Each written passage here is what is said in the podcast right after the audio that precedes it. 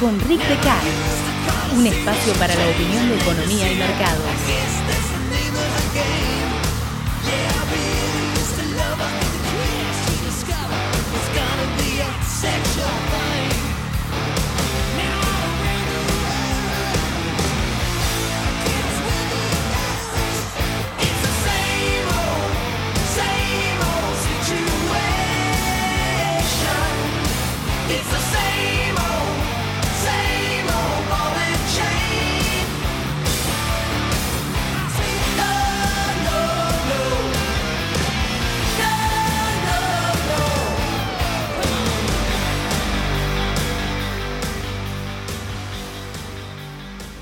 Una de las cosas que más me gusta es eh, el pseudoconocimiento de cultural, llamémoslo, que plantea un montón de cosas que se supone que son de un modo específico y después no lo son. Y no digo solamente no lo son, sino que no lo son ni de casualidad.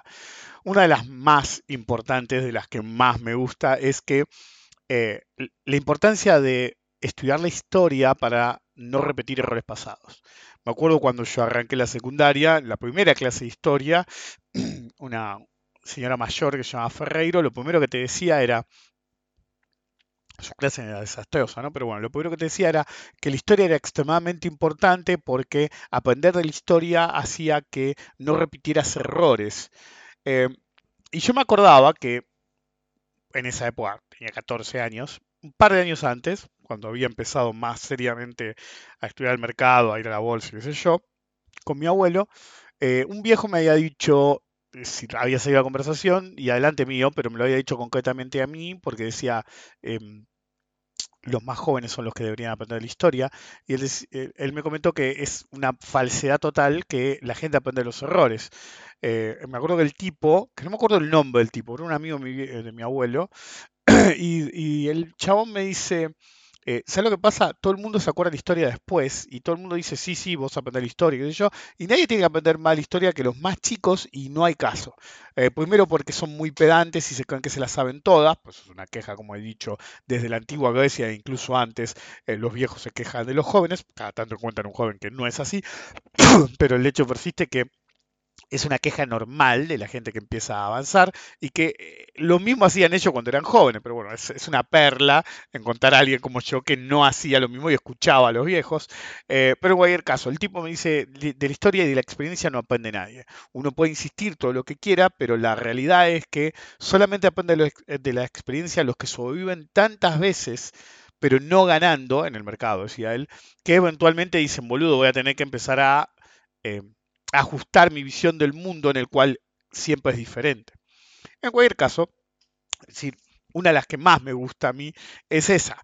Es decir, que gracias a la historia uno puede evitar repetir errores pasados. Y en realidad, es decir, la historia de la guerra es lo que más te demuestra así. Por ejemplo, Napoleón se cagó de fuego y en el frente ruso hizo agua mal. Y después viene Hitler y dice, ah, invadimos, llegamos antes que. El argumento es, esta vez es diferente.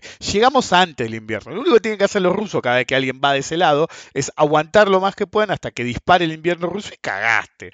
¿ok? Es como tratar de invadir Afganistán o Vietnam. Hay ciertas culturas que no se van a entregar de ninguna forma. Hay otras que son eh, nacidas para ser eh, eh, dominadas, ¿ok? subsumirse a la voluntad de otros, sumisos, en realidad. Hay muchos países que son sumisos.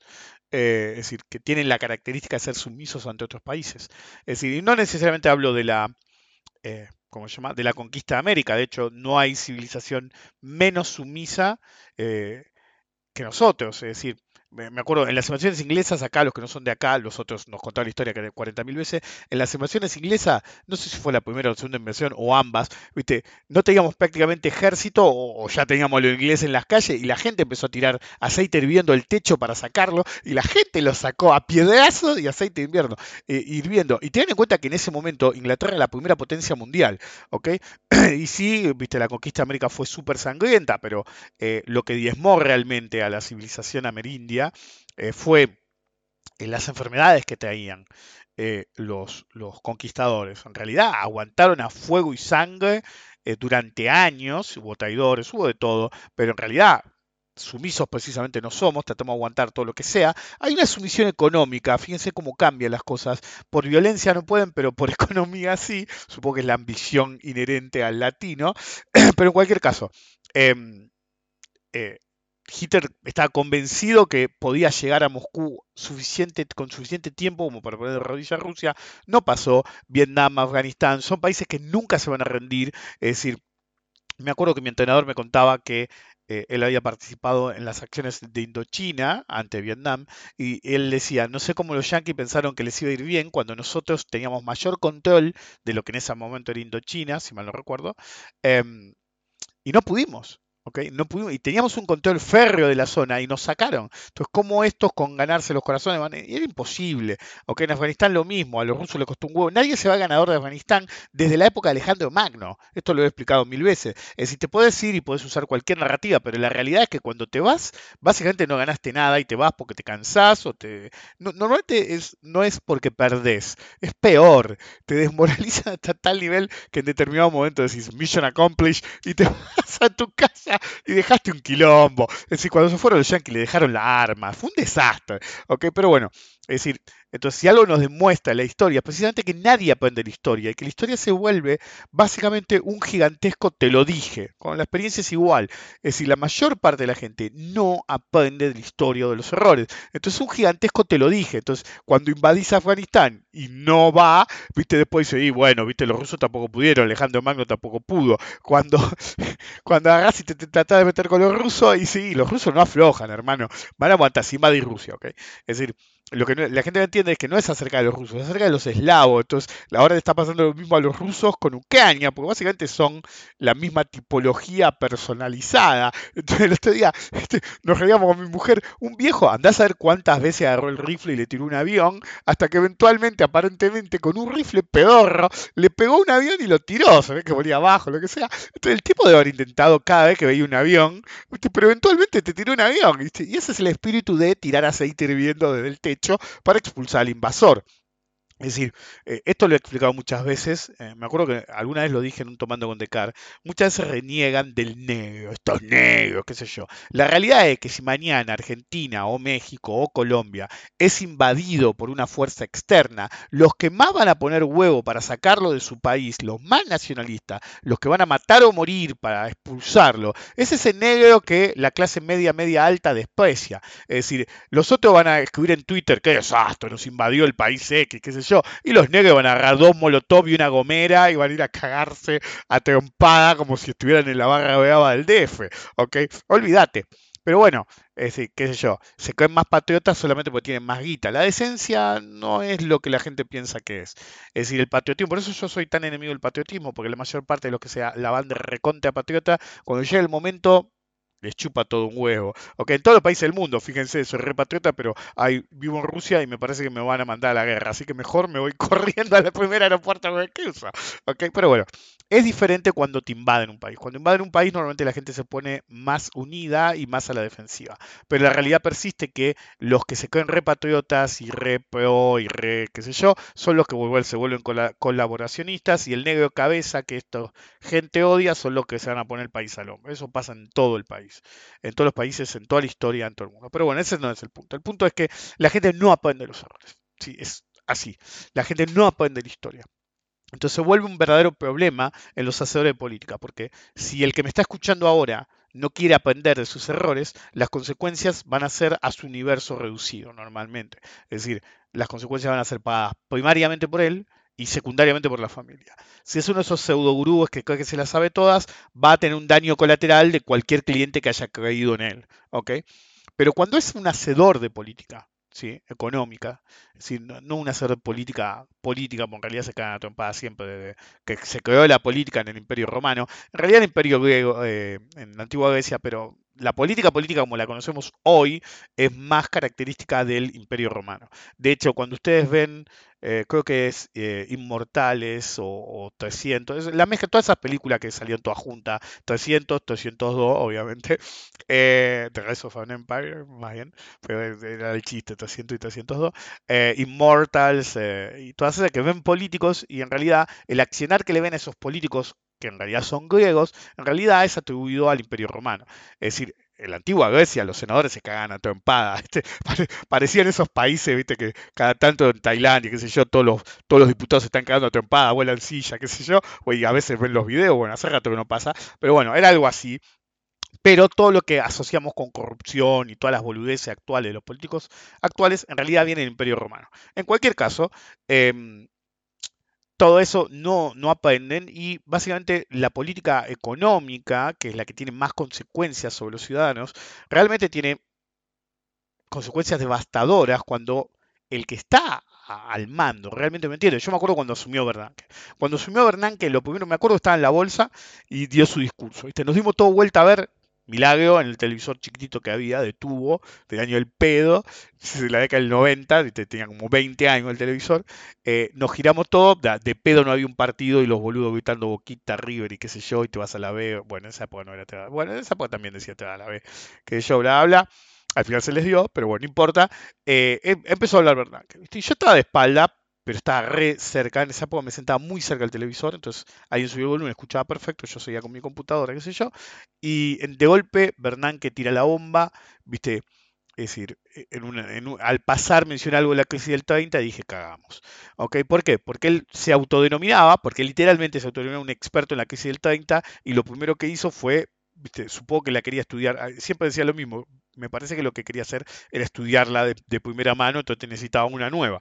Ok, bueno, no fue exactamente como fue, pero realmente hizo un quilombo barro. En cualquier caso, cuando una de política cree que está sobre la historia de sus antecesores, es donde la caga.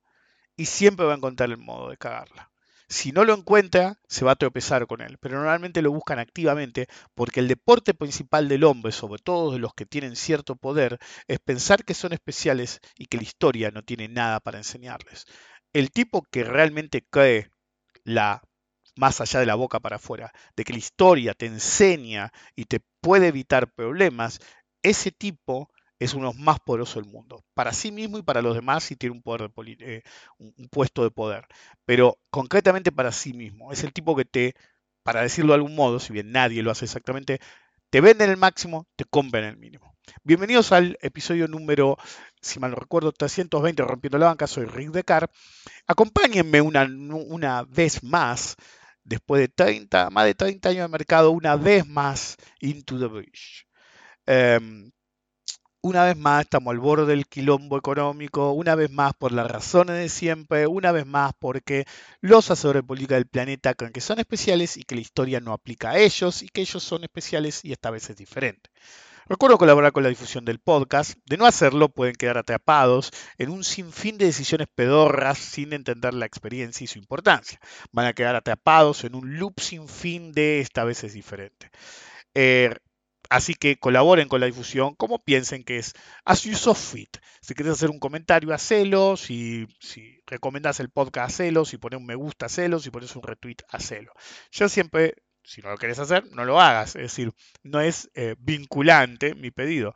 Pero es una cuestión, creo que nunca lo dije esto, es una cuestión de actitud. Si realmente te sirve el podcast y estás acá porque te interesa mi opinión, incluso si me odias, deberías eh, no quedarte con la información y colaborar con la difusión del podcast. De no hacerlo, precisamente podés no aprender de tus errores, porque no colaborar con la difusión del podcast es un error en sí mismo. En cualquier caso, estamos aquí una vez más, amigos. Esto pudo haber sido un podcast X. Lo iba a hacer podcast X, pero después tarde que yo dije, no, a hacer un podcast regular, pues el punto es importante. Em, otra vez tenemos un quilombo de taza. Es el quilombo siempre.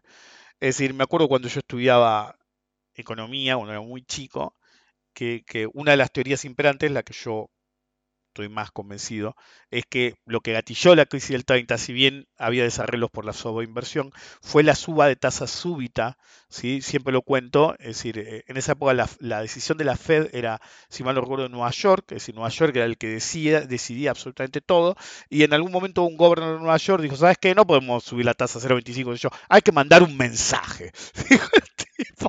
si no me acuerdo fue uno por que le subió un punto de golpe. Pero onda, hay que mandar un mensaje, loco. Acá la subimos un punto y decimos, no la subimos más, pero ahora la subimos un punto porque tenemos huevo y hay que hacer lo que hay que hacer. Y se armó un quilombo la zamputa. ¿Ok?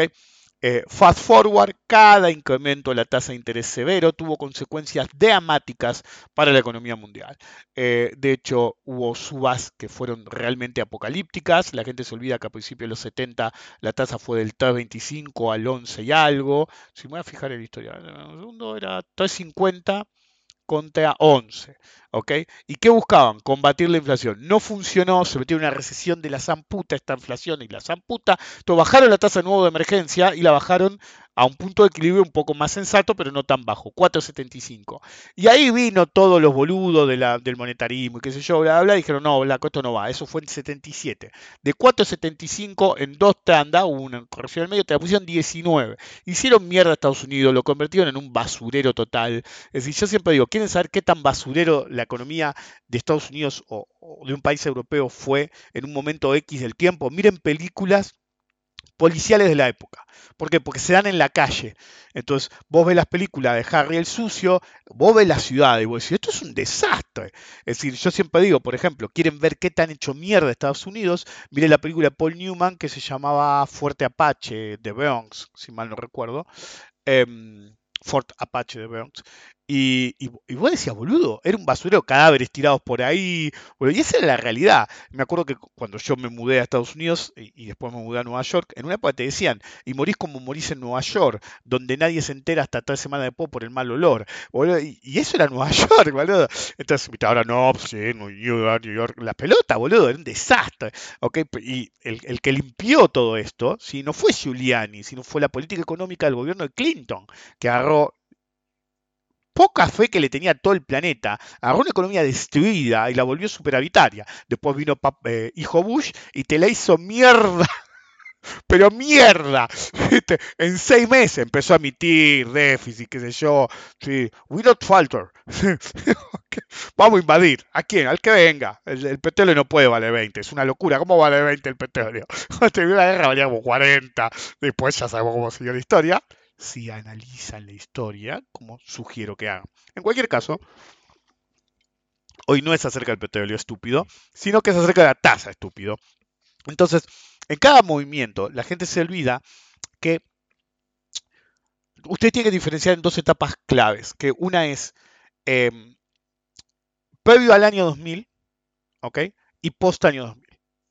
Es decir, yo alguna vez en un seminario de burbujas expliqué que el verdadero problema de la política monetaria global y el, advenimiento antes de 1985, monetarism was a fucking joke. ¿ok? El monetarismo era una puta broma. ¿ok?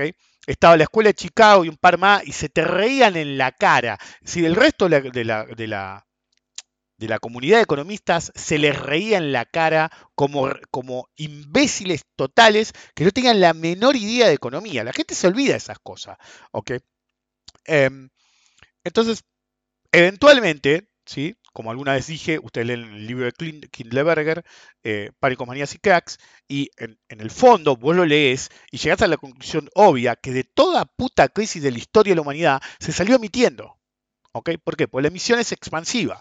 Deuda, dinero, dinero y deuda, dinero, deuda y lo que me des, ¿ok? Emitís. Porque si emitís, expandís la economía y es una forma rápida de salir. Si ustedes tengan en cuenta que cualquier hacedor de política tiene un problema. Si emitís, inflás la economía. Sí, obviamente podés descargar en un proceso inflacionario, pero ese no es el punto. El punto es que una política monetaria de emisión, sobre todo si es fuerte, va a tener consecuencias tangibles, ¿ok? Y em, directas. ¿ok? Es, como una trompada en la cara. Es decir, cuando yo le enseñaba a pelear a alguien, yo le decía, es como jugar al ajedrez, depende de qué tan bueno seas. Entonces, eh, un buen peleador, sobre todo con armas blancas, pelea por vos y por el otro, porque busca el kill shot. Bueno, no es un shot, obviamente no, pero busca el movimiento de muerte, el movimiento de vencer totalmente. Hasta ese momento es todo de em, mantenimiento. Por ejemplo, un verdadero profesional del cuchillo nunca va por el cuerpo, porque si vas por el cuerpo, haces tipo launch, como hacían en el, en el medioevo los, eh, los expertos en esgrima, quedas muy indefenso si el tipo puede hacer lo que se conoce como parry, es decir, el bloqueo. Si el tipo te bloquea, el contraataque puede ser brutal. Entonces, lo que hace un experto en cuchillos, normalmente, cuando está enfrentado con alguien que tiene un palo, un cuchillo, un arma blanca, o incluso un arma de fuego, no es ir al cuerpo, sino ir al brazo. O ir al cuerpo, pero no al contacto. Simplemente buscar que el otro esquive. Por ejemplo, uno de, los, eh, de las barridas más clásicas, es decir, eh, se llaman finalizaciones, son movimientos que son prácticamente inesquivables por un amateur o, incluso un profesional, pero que no tiene mucho entrenamiento, y hay un movimiento en el cual si vos tenés el cuchillo apuntando para adelante, eso se llama cielo. Tierra es porque apunta para abajo, cuando tenés al revés con el filo para abajo, pero bueno, si vos lo tenés en cielo, ¿por qué muchos prefieren cielo? Porque hay muchos kill shots, de, si vale el término, muchas finalizaciones de un par de movimientos, y una es agarrar y hacer como un, voleo ¿sí? de tenis, entonces barres eh, desde abajo al oponente, con un movimiento muy rápido, ¿sí? Con tu pierna mala adelante. Vos tenés el cuchillo la pierna del lado del bueno, obviamente, entonces tu pierna buena está al lado de atrás. Haces un movimiento severo, muy brutal, desde abajo. Entonces, ¿el tipo qué va a hacer?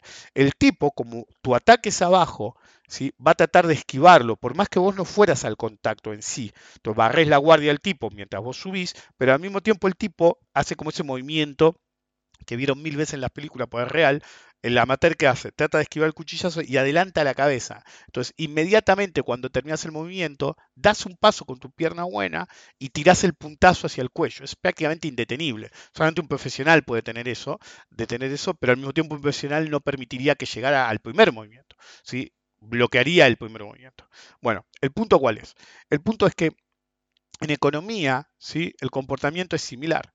Es decir, cuando uno es muy bueno en el ajedrez, cuando enseñaba a pelear, yo le explicaba, el ajedrecista que es muy bueno, en realidad está jugando por él y por el otro, ¿ok? Buscando el jaque mate. El peleador muy bueno, muy bueno, pelea por uno y por el otro porque está contando con los movimientos, ya sea sin armas o con armas, que va a hacer el oponente en respuesta a lo que va a hacer. Entonces, eh, no es un movimiento que busca ganar la pelea, sino que es un movimiento que llaman de mantenimiento, es decir, busca llevar la pelea a cierto nivel, como el ajedrecista busca llevar la partida a cierto lugar, como el hacedor de política debería aspirar a llevar la economía a cierto lugar. Entonces, a veces es contraintuitivo lo que uno haga. Entonces, antes del 2000, la política monetaria era una burla. Pero el verdadero problema que tuvieron en 1987, cuando se derritió el mercado, es que vieron que tenían un problema mayor más allá del mercado y empezaron a emitir. Y como funcionó en el 87, cada vez que tenían un problema, agarraban y emitían más o usaban la tasa de interés. Entonces, en el 87 salieron a emitir a lo pavote y a subir la tasa de interés simultáneamente. Después bajaron la tasa brutalmente porque dijeron, no, es para el otro lado. A principios de los 90, cuando se estaba ayornando todo y desembocó en la burbuja.com, básicamente te empezaron a emitir de nuevo y te empezaron a subir la tasa de interés porque el mercado está muy caliente, pero te seguían emitiendo. Entonces, Greenspan te emitía por un lado, ¿ok? Pues la gente piensa que emisión y tasa de interés van de la mano y uno contrarresta a la otra. No necesariamente, vos podés hacer lo que quieras con la tasa de interés, vos podés poner mañana la tasa de interés en 10 y emitir 100 millones de... 100 eh, veces más base monetaria que tenés hoy. Se arma un quilombo, pero básicamente podés, no es que una cosa va a la otra, ¿ok? Es decir, porque la tasa de interés, si bien es, como se dice, el precio del dinero, excede, es decir, perversamente el concepto de oferta y demanda, porque es inducida por el hacedor de política. Entonces, el mismo tipo que te emite decide el precio. Entonces, ¿qué hace la oferta y demanda normal? Si vos emitís a lo pavote, debería, ¿qué pasar con la tasa? ¿Sí? La tasa tiene que reaccionar a eso. ¿Ok? Ahora, yo Sí, hacedor de política. Te puedo emitir a lo pavote o contraer a lo pavote, pero al mismo tiempo te defino la tasa de interés y si tengo suficientes reservas, el tipo de cambio. Entonces, algo que es imposible, según las leyes de oferta y demanda, termina siendo posible porque es básicamente un tipo o un gobierno que controla todas las variables. ¿Ok? Ok. Entonces, a medida que cada vez había un quilombo y había que aguantar el mercado, creció la idea de, esto lo he explicado muchas veces, de los índices bursátiles como una muestra de salud de la economía. Entonces se preocupan menos por la economía que mantener los precios de las acciones altos, porque si los índices bursátiles y la bolsa está alta, significa que nos va bien, y no necesariamente por ahí le inflaste a lo pavote, que es lo que pasa últimamente. Entonces, previo al 2000, el monetarismo era importante, sobre todo en Estados Unidos, pero no tan importante como para definir totalmente la política económica. ¿ok? A partir del 2000 cada vez se volvió más grande. Y como dije la otra vez, antes de que empezara a ponerse denso esto, y lo puse en Twitter un par de veces, pero una vez concreto hace poco, pero en privado lo dije varias veces, nunca ha pasado en la historia de la humanidad que el monetarismo fuera tan fuerte y hubiera tantos monetaristas en posiciones de poder en todo el planeta. La receta para el desastre.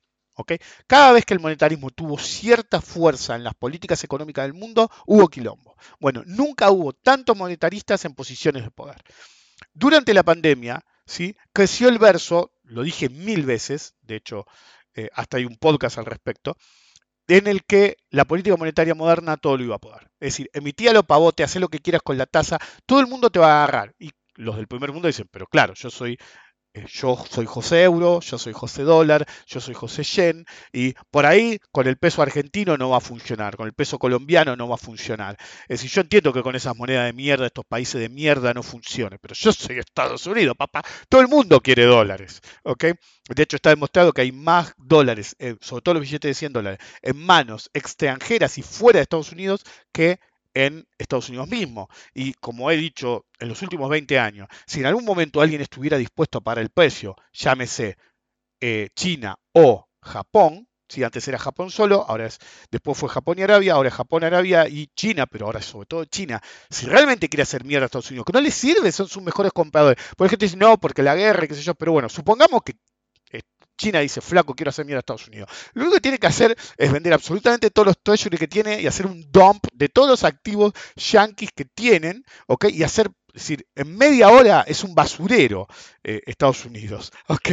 Un basurero. Obviamente aguantaría un tiempo por toda la riqueza acumulada, pero ¿están seguros que tiene riqueza acumulada? Pues básicamente tienen deuda acumulada. Entonces, si China hiciera eso, Estados Unidos pone de rodilla. Estados Unidos no tiene el mismo poder sobre ningún otro país, porque Estados Unidos es crónicamente emisor de deuda, no toma deuda, ¿ok? En cualquier caso, esos escenarios apocalípticos, siempre he dicho, no funcionan porque realmente ni a Japón, ni a China. No te conviene que Estados Unidos haga caput. De hecho, lo querés lo más fuerte posible, porque es una máquina de comprarte. Y vos querés que el tipo te compre, te decir, los tipos te compren todo el tiempo. Ok, entonces, eh, el verdadero problema es que a medida que pasaba el tiempo, el monetarismo creció, creció, creció, con la última versión, la política, la teoría monetaria moderna, y de golpe se dieron cuenta que lo que venimos diciendo desde que apareció el concepto, básicamente, es una ridiculez total, es un idiotez para retardados, ¿sí? Si estoy tratando de usar esa palabra, pero bueno, sí. Es decir, tengo 49 años y hay palabras que son hard to, leave behind. El otro día lo hablaba con mi mujer. Hay palabras que ya no me siento como diciéndola, pero bueno, se me escapó. ¿Qué le vamos a hacer? Em, en cualquier caso, sí, voy por el camino positivo, quiero de la historia. En cualquier caso, la gente no entiende que el verdadero problema no está en un nivel de tasa específico, sino desde dónde partiste, dónde se baste la bomba, dónde la historia te dijo que el problema surge. Entonces, cuando explotó la crisis subprime, el problema no fue la tasa de interés en el momento de la crisis subprime. Justo antes, cuando Bernanke se quiso hacer el gran hacedor de política eh, y decía, no, porque viste, la TAS no puede ser, esta exuberancia irracional, como decía mi antecesor, que yo, y te hizo un quilombo. Yo entiendo que la gente piense así, pero en realidad se equivocan. La tasa de interés empezó a subir desde 1, pero estuvo bastante tiempo en 1 o en la zona, ¿sí? 1.25, 1.75, abajo de 2. La tasa de interés abajo de 2 es una tasa problemática, ¿ok? ¿Por qué? Porque genera muchos desajustes macroeconómicos que no se van a comprender como desajustes hasta que el problema empieza a surgir. Entonces, si vos pones una tasa muy baja, ¿sí? lo primero que vas a hacer es generar una política alcista en toda la economía, porque de golpe la tasa de financiamiento es muy baja y hasta por ahí es inferior a la inflación y básicamente tenés vasos comunicantes y la tasa baja favorece la baja inflación. Si vos subís la tasa porque hay inflación, te equivocás. Ustedes tienen que entender que esto es así. Los hombres van a entender, las mujeres, bear with me.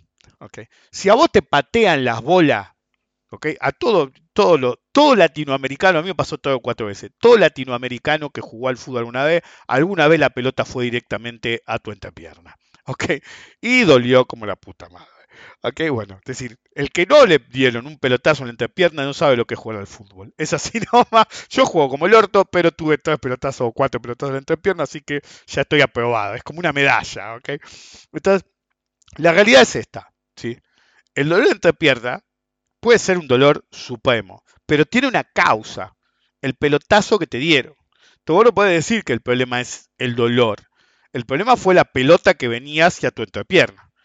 Con la economía es exactamente lo mismo. Tu problema no es que estalle porque la tasa de interés está 5,5, ¿cuánto fue? Cuando realmente se fueron al carajo con la última suba, em, fue 5,25 esa vuelta. En la crisis del 2000, las .com, en realidad fue porque te pusieron la tasa 6,5 y venía desde 1993 toda la burbuja.com en TAES. Tú realmente eh, subieron 100% la tasa de interés. Es una locura. ¿Ok? Entonces, ¿qué pensaste que iba a pasar? ¿Que no iba a pasar nada? ¿O que después la tuviste que hacer mierda? Entonces, cuando hiciste mierda, la pusiste abajo de 2. Concretamente, durante un tiempo estuvo abajo de 1. Entonces, esto es como la entrepierna y la pelota. Entonces, la crisis subprime no surgió, ¿ok? Cuando te pusieron la tasa tan alta que reventó todo. Lo mismo que la burbuja.com no reventó porque te pusieron la tasa al 6,5. No, apareció porque pusiste la tasa en 3. La crisis subprime apareció tiempo después porque pusiste la tasa en 1. ¿Ok? Entonces, la culpa no la tuvo Bernanke. Ambas crisis, la culpa la tuvo Greenspan. No lo hizo una vez, sino dos, demostrando que nadie aprende la historia. En cualquier caso, no tuvieron mejor idea, por X razón, cuando las papas quemaron en el 2008, de seguir bajándola, porque la podés bajar todo lo que quieras.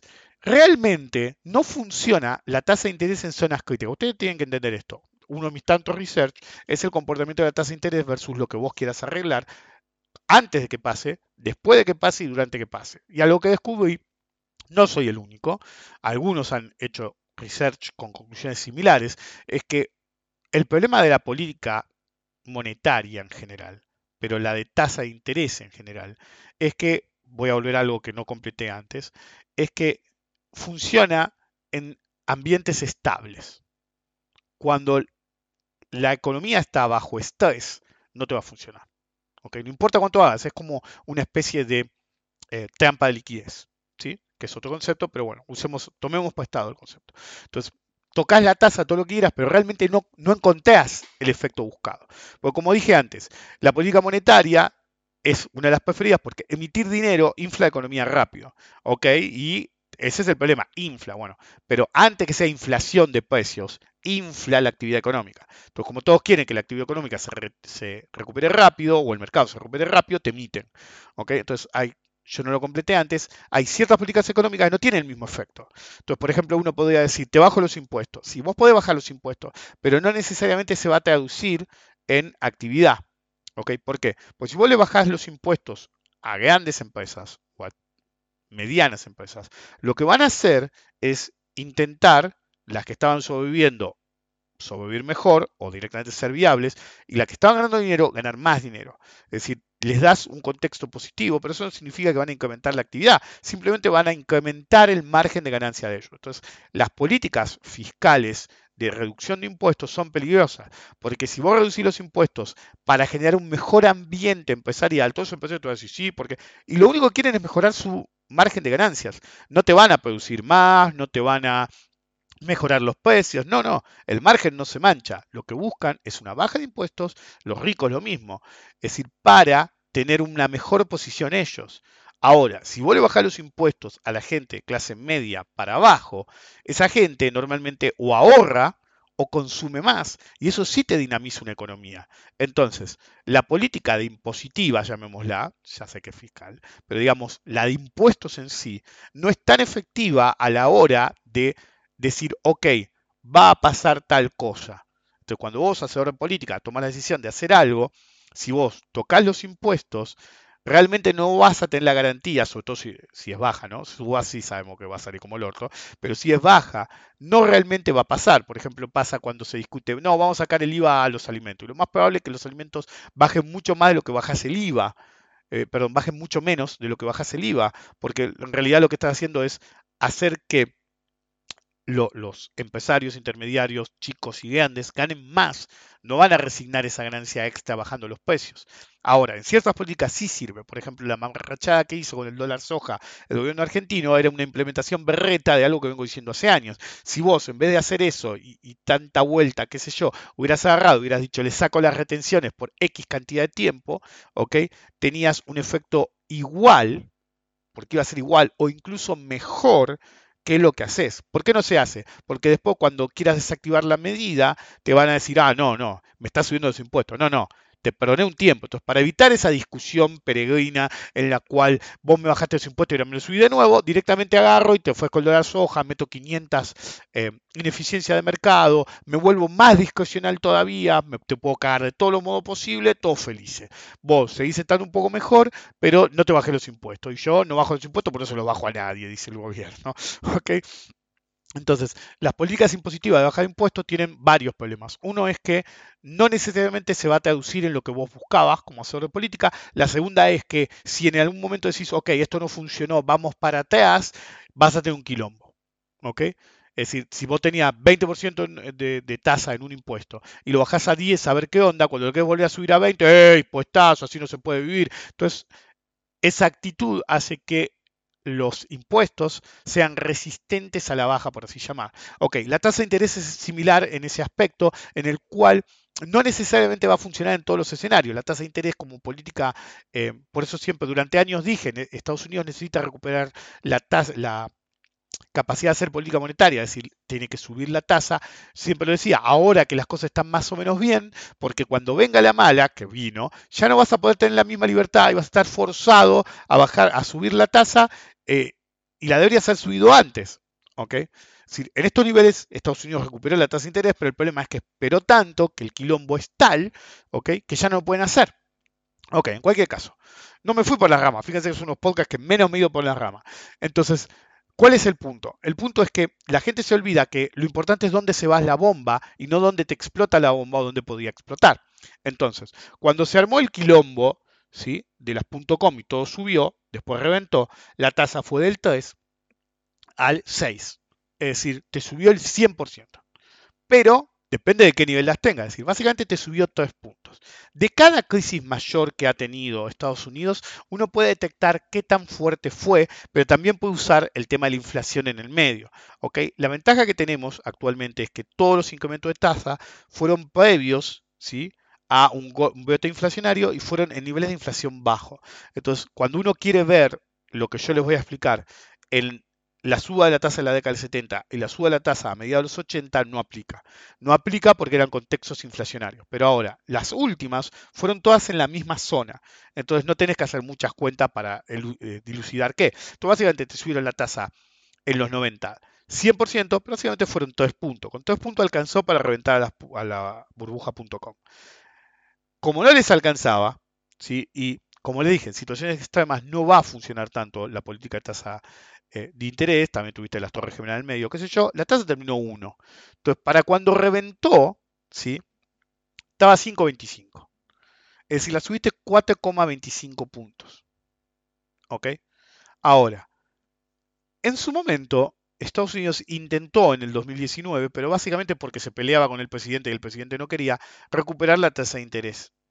Para volver a tener política monetaria. Obviamente, después vino la pandemia, menos mal que habían recuperado un poco la tasa de interés antes, que la habían hecho subir, porque después vino la noche y hubo que volverla de nuevo hasta el averno, por así decir. Pero vean, en la crisis del 2008 surgió con una tasa de 1 y terminó con una 5,25, es decir, 4,25. La actual no les alcanzó, la pusieron en 0,25 y hoy está 3.25, es decir, subió 3 puntos. Entonces, uno no tiene que ver, porque algunos, el otro día alguien, eh, bastante bueno en economía, un amigo hace muchos años me decía, pero che, no tenés la tasa al nivel del 2008. Y yo le dije, sí la tenés. Porque la pregunta no es en qué nivel absoluto está la tasa, sino dónde se baste la bomba y dónde estás ahora. ¿Ok? Entonces, en la burbuja.com, armaron la burbuja.com por el exceso de dinero que está en el sistema y no eran los excesos que había ahora. ¿Ok? Y gracias a eso, cuando subieron la tasa tres puntos, caput. El nada no te volvió a meter nuevo máximo por una década, ¿ok? O más, como 15 años. ¿ok? Cuando fue la, la crisis subprime, subiste la tasa 5 puntos, ¿ok? Y hoy, en la actual, ya la subiste 3. Ya tuviste el mismo impacto para el mercado y en un mercado mucho más inflado que cuando reventaron la, reventó la burbuja.com. ¿ok? Y las probabilidades indican que hay un 85% de probabilidades, las pseudo probabilidades, las probabilidades implícitas se lo prefieren en realidad, eh, que para febrero del 2023 tengamos la tasa de interés de Estados Unidos en 5. 4,75, se toma el número más alto. Eso significa ¿sí? que básicamente vas a estar en los niveles de suba cuando explotó la burbuja.com. Let that, let that one sink in. Piensen en las consecuencias que eso puede tener. Pero hey, los yankees no son tan pelotudos como parecen. El verdadero problema de las burbujas es que en economías como la norteamericana, básicamente se alimentan de puro crédito. Me acuerdo que una vez tenía, nos cagábamos risa con mi mujer, esto creo que lo conté. Alguna vez. Tenía un banco X y tuve que llamar, como tengo que llamar ahora, no sé qué. Bueno, tenía un banco X, tuve que llamar, yo acababa de volver a Estados Unidos hacía recientemente, entonces tenía cuenta todavía allá. Entonces no me acuerdo para qué llamé, y vieron cómo es, como acá, llamas a la gente de bolsa y siempre te quieren enganchar una ON, como decía, una ON casi a la par, ¿ok? Cuando el subsoberano lo podés comprar a 20, 25 de paridad. Una locura total. Pero bueno, es un negocio. Entonces, el banco es exactamente lo mismo, pero el banco en Estados Unidos te puede ofrecer menos productos en ciertas cuentas. Entonces, lo que te puede ofrecer es un time deposit o, si nunca te van a ofrecer el, el depósito a plazo fijo de frente. Lo que te van a hacer es Primero, si no la tenés activa, usa el Savings Account. ¿Ok? Normalmente nosotros en, en, Latinoamérica estamos acostumbrados a usar la caja de ahorros como usuarios individuales, pues no somos tanto de emitir cheques. ¿Ok? Entonces, los que tienen por ahí una cuenta más grande tienen caja de ahorro y em, se fue el nombre, pero el checking account. ¿ok? La que te deja emitir cheques. Cuenta corriente, ahí está. Por lo menos en Argentina se llama así. Entonces, en el primer mundo es exactamente lo opuesto. Cuando te abren una cuenta, primero es la checking. Y la savings viene después. ¿Se entiende? Ok.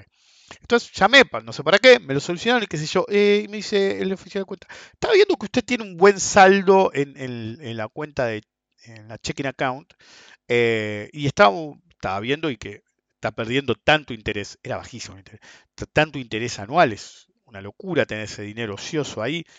Y yo le digo, perdón.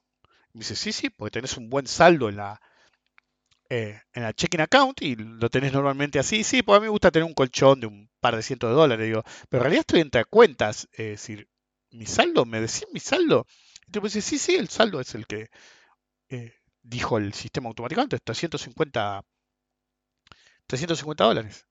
Entonces yo le digo, ¿y eso es un buen saldo? Y yo sí, sí, digno de, estar en una... Eh, el tipo me dijo textualmente, it calls for a savings account.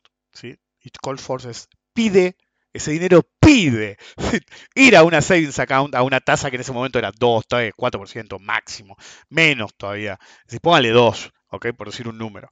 Eh, le digo, pero eso no, existe. digo yo, entonces, le digo, no, deja, si alguna vez quiere usar la savings account, que la tenía activa, voy a mandar plata yo, es decir, normalmente decir, y me había quedado la cuenta ahí, por eso quería la clave, porque tenía que mandar plata, y mm, para pagar algo. Y le digo a mi mujer cuando cuelgo, le digo, ¿sabes lo que me dijo? Me dijo que 300 dólares es un buen saldo, ¿ok?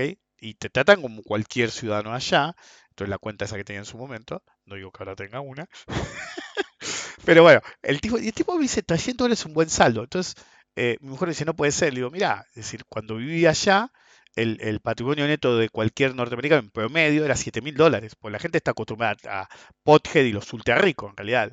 Es decir, eh, la otra vez salió que creo que es el 60-65% de los norteamericanos viven paycheck to paycheck, significa tienen cero capacidad de ahorro, están viendo el día que les depositen o les den el cheque del salario porque tienen deudas hasta la manija. Entonces, cuando vos tenés una economía así, cada vez que viene el ciclo bueno, todos ven la esperanza de salir adelante. Entonces salen todos a tarjetear, endeudarse. Total, la tasa rebaja. Me acuerdo que te decían, em, ¿cómo se llama? Eh,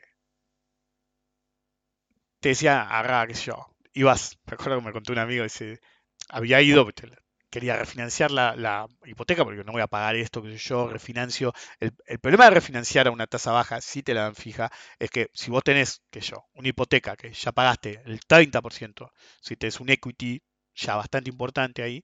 Es decir, básicamente la casa empieza a ser tuya, porque el cheta ya es la casa es tuya, sí, sí, mira el banco, ¿ok? Em, entonces, cuando empezás a tener un poco de equity, viste, al banco no le sirve, al banco le sirve que vuelvas a eh, refinanciar, no porque lo necesites, sino porque de golpe vas a refinanciar probablemente eh, mucho más. Entonces, el banco de golpe es mucho más dueño de tu casa de nuevo, ¿se entiende? Entonces, mi amigo dice, ya sabía que, pero bueno, las tasas hizo mierda, me decía. Eso fue en los 90. Y entonces le digo, ¿y por qué te reís? Digo, no sabes. Y te fue como me dijiste vos aquella vez. Fui y te, pues ya le digo, vas a ver, viste, esas cosas que digo yo, y a veces las digo porque se me ocurren y, terminan siendo así. Entonces no sabe. Le digo, sí, porque quería hipotecar. Ah, sí, hoy tenés un buen equity ahí, le dice la, la oficial de cuenta. O el oficial de cuenta, la verdad que no me acuerdo.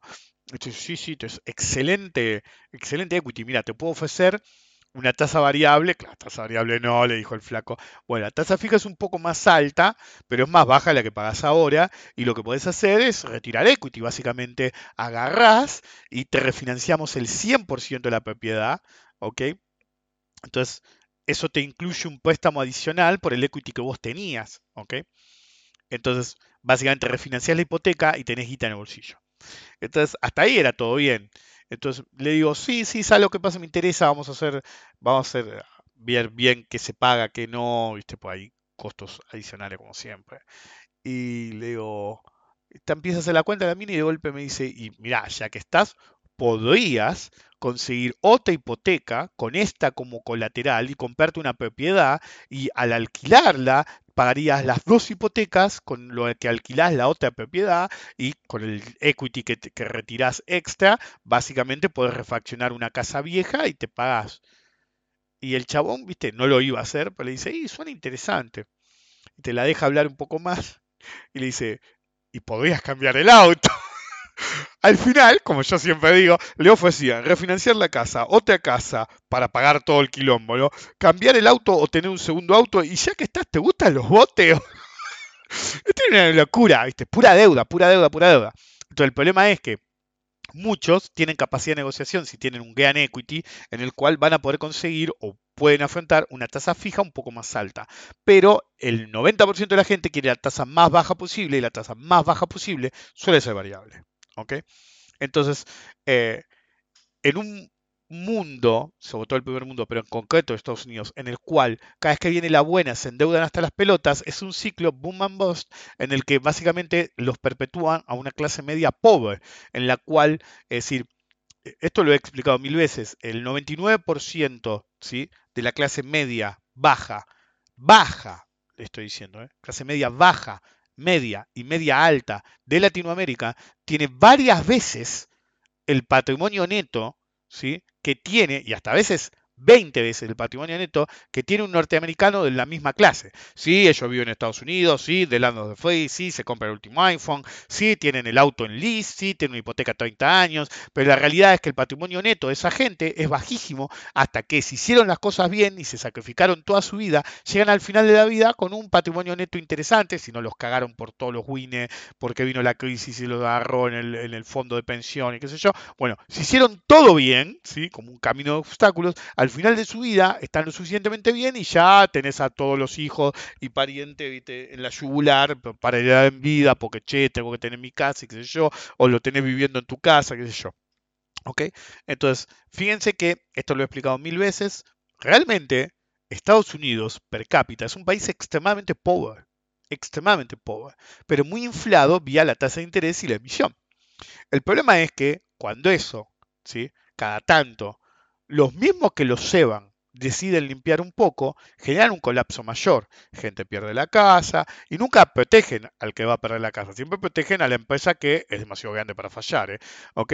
Entonces, el verdadero problema era que durante la crisis subprime, durante la crisis.com, básicamente eran todos activos de mercado y inmobiliarios. Entonces, pero de inversión.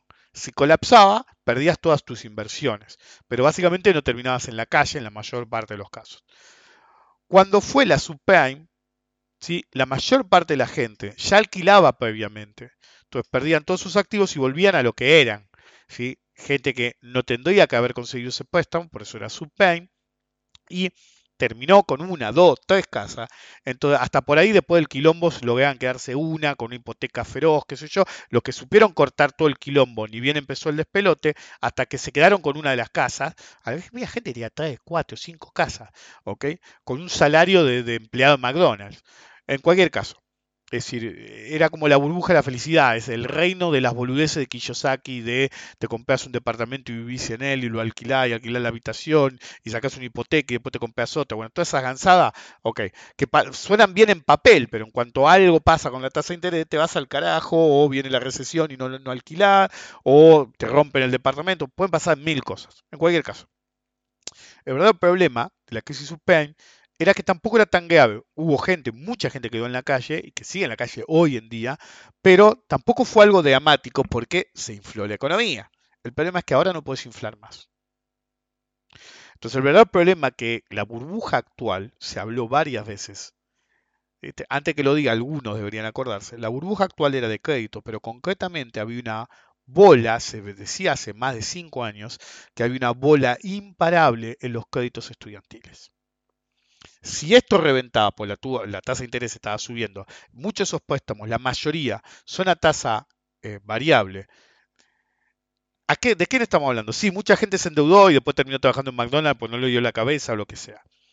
Pero estamos hablando de toda la clase media alta de Estados Unidos, ¿ok? Con estudios y qué sé yo, endeudada hasta las pelotas, que de golpe los iban a fundir a todos. Entonces, cuando este gobierno de Norteamérica decide perdonar la deuda, básicamente lo que está haciendo es no salvar a esa gente, sino salvar a Estados Unidos. Estados Unidos podría tener un colapso mayor si la tasa de interés seguía subiendo y empezar a dar defaults crónicos en todos los préstamos estudiantiles. Pues te caen el crédito y tenés una vida de mierda, empezás a estar endeudado, allá te embargan hasta el alma, iba a ser un quilombo. Entonces, mal que le pese al como ese que apareció que dijo, pero yo tuve dos trabajos, así mi hija no tenía o mi hijo eh, no, no se endeudaba, que yo, bien por vos, pero si no haces eso, va a estar, si, el gobierno no hace esto, ¿sí? a vos no te va a dar un subsidio, fuiste, pero si el gobierno no hace esto, para cuando reviente todo vas a pedir por favor que lo hubiera hecho y ya va a ser tarde. En cualquier caso, el perdón de deuda estudiantil fue precisamente porque el plan es seguir subiendo la tasa de interés y ya estaba en zonas tenebrosas en las cuales si seguía subiendo la tasa de interés, si van adelante y definitivamente limpian todo, que parece que es lo que pasó, eh, ibas a tener un problema mayor un problema mayor. Estamos hablando de un colapso total de la economía norteamericana. Ten en cuenta que toda la clase media alta de 25 a 40 años no iba a poder consumir ni un pancho. ¿Ok? Ni un pancho iban a poder consumir porque iban a estar embargados hasta las pelotas, todo su sueldo que yo. Es decir, era limpiar toda una generación de estudiantes universitarios lo cual es imposible. ¿Y qué hicieron? La opción populista, pueden llamarla la opción nuclear, pero no hay nadie más populista es decir, el gobierno más populista del planeta, el gobierno más populista del planeta siempre fue Alemania. Siempre. El segundo gobierno más populista del planeta es Estados Unidos. Y usted puede decir, eh, Rick, estás hablando pavada. No, no, no, no. Cuando las papas queman, los tipos son más populistas que el peroncho más peroncho, ¿sí? No, sé cuál es el equivalente de otros países, pero bueno, el populista más populista, no sé, me acuerdo de alguno, de Correa, de, Lula, bueno, acá teníamos, tenemos colección, ¿no? Pero bueno, el populista más populista del planeta no equivale a nada cuando en Estados Unidos necesitan hacer populismo o en Alemania necesitan hacer populismo. ¿Ok? Olvídate. Pues los tipos te mandarán todo el discurso antipopulismo y de derecha y los derechos y qué sé yo, y la igualdad y no free load y lo que sea. Pero cuando las papas queman, son peores que el peor populista del planeta. Entonces, como sabían que la tasa de interés iba a seguir subiendo y ya está en la zona tenebrosa de su pen, ¿qué hacen? Desactivan la bomba porque hasta este momento me escuchaban a mí, ¿sí? antes de hablar de los préstamos estudiantiles, decían, no, Rick está diciendo que esto se va a hacer mierda. Yo no digo que no se vaya a hacer mierda, pero lo que digo es que la bomba verdadera de Estados Unidos hoy era toda la banda de préstamos. Entonces, si vos eliminás el préstamo estudiantil, todos los demás préstamos quedan neteados. El efecto riqueza que le generás a todo el estudiante, que también está endeudado por todos los lados que te imagines, ¿ok? De golpe le das un efecto riqueza tal que el resto de las deudas se ven menores. O son pagables por más que suba la tasa de interés, porque te sacaron la principal. De hecho, la principal deuda de todos los estudiantes universitarios de Estados Unidos es el préstamo estudiantil. Es decir, la educación norteamericana se volvió impagable. Cuando yo me fui a estudiar a Estados Unidos, ¿ok? Tenía becas eh, en una universidad concretamente y en otra más o menos. Las otras eran aceptaciones nada más, tenías que ir a pagar. Pero yo me acuerdo que esa vuelta, ese año, ¿ok? Cuando yo chequeé todo, con 35 mil dólares al año estabas estudiando en Harvard. ¿Por qué no se van a fijar ahora cuánto sale Harvard? Yo estoy hablando de cuando yo tenía, que yo tengo 49, cuando yo tenía no lleva a los 20, básicamente. ¿Ok? 18, 19 años. Ok, vos ibas a Harvard, ¿sí? Con una fracción de la guita que vas hoy. Y otras universidades, que ahora salen una fortuna, salen 10 mil dólares anuales, 15 mil dólares anuales, ¿ok? A eso agregarle a vivir, ¿no? Pero bueno, hoy, ni en pedo acceso a una universidad con los números que le acabo de decir. Entonces, todos endeudados hasta las pelotas y cada vez es más caro. No sé qué van a hacer de acá en adelante, porque ahora creaste el derecho adquirido, aunque no lo quieras. Entonces, viste, ahora vamos a ver de qué se disfrazan todos, los que dan préstamos, los que toman préstamos, las universidades mismas, no sé qué se van a disfrazar, porque ahora se arma un quilombo, porque cuando la política de, gobierno es tomar una decisión tan traumática, por más que sea vista como algo ultra positivo, ¿sí? porque básicamente fue un perdón estilo eh, Mesopotamia. ¿Se acuerdan que yo expliqué mil veces que el rey agarraba y dice, ¿saben qué? Las deudas son todas mías. Bueno, en realidad lo que hicieron en Estados Unidos fue precisamente actuar como un rey mesopotámico. Decir, todas las deudas son mías, es decir, no cago a nadie, es decir, yo me hago cargo de todas. Es decir, que 7000 años después hacemos exactamente lo mismo. Pero yo lo dije, sirve porque es la misma filosofía de los reyes mesopotámicos. Este, yo me hago cargo de todo, entonces no hay un daño, y voy a decir, pero los impuestos, qué sé yo.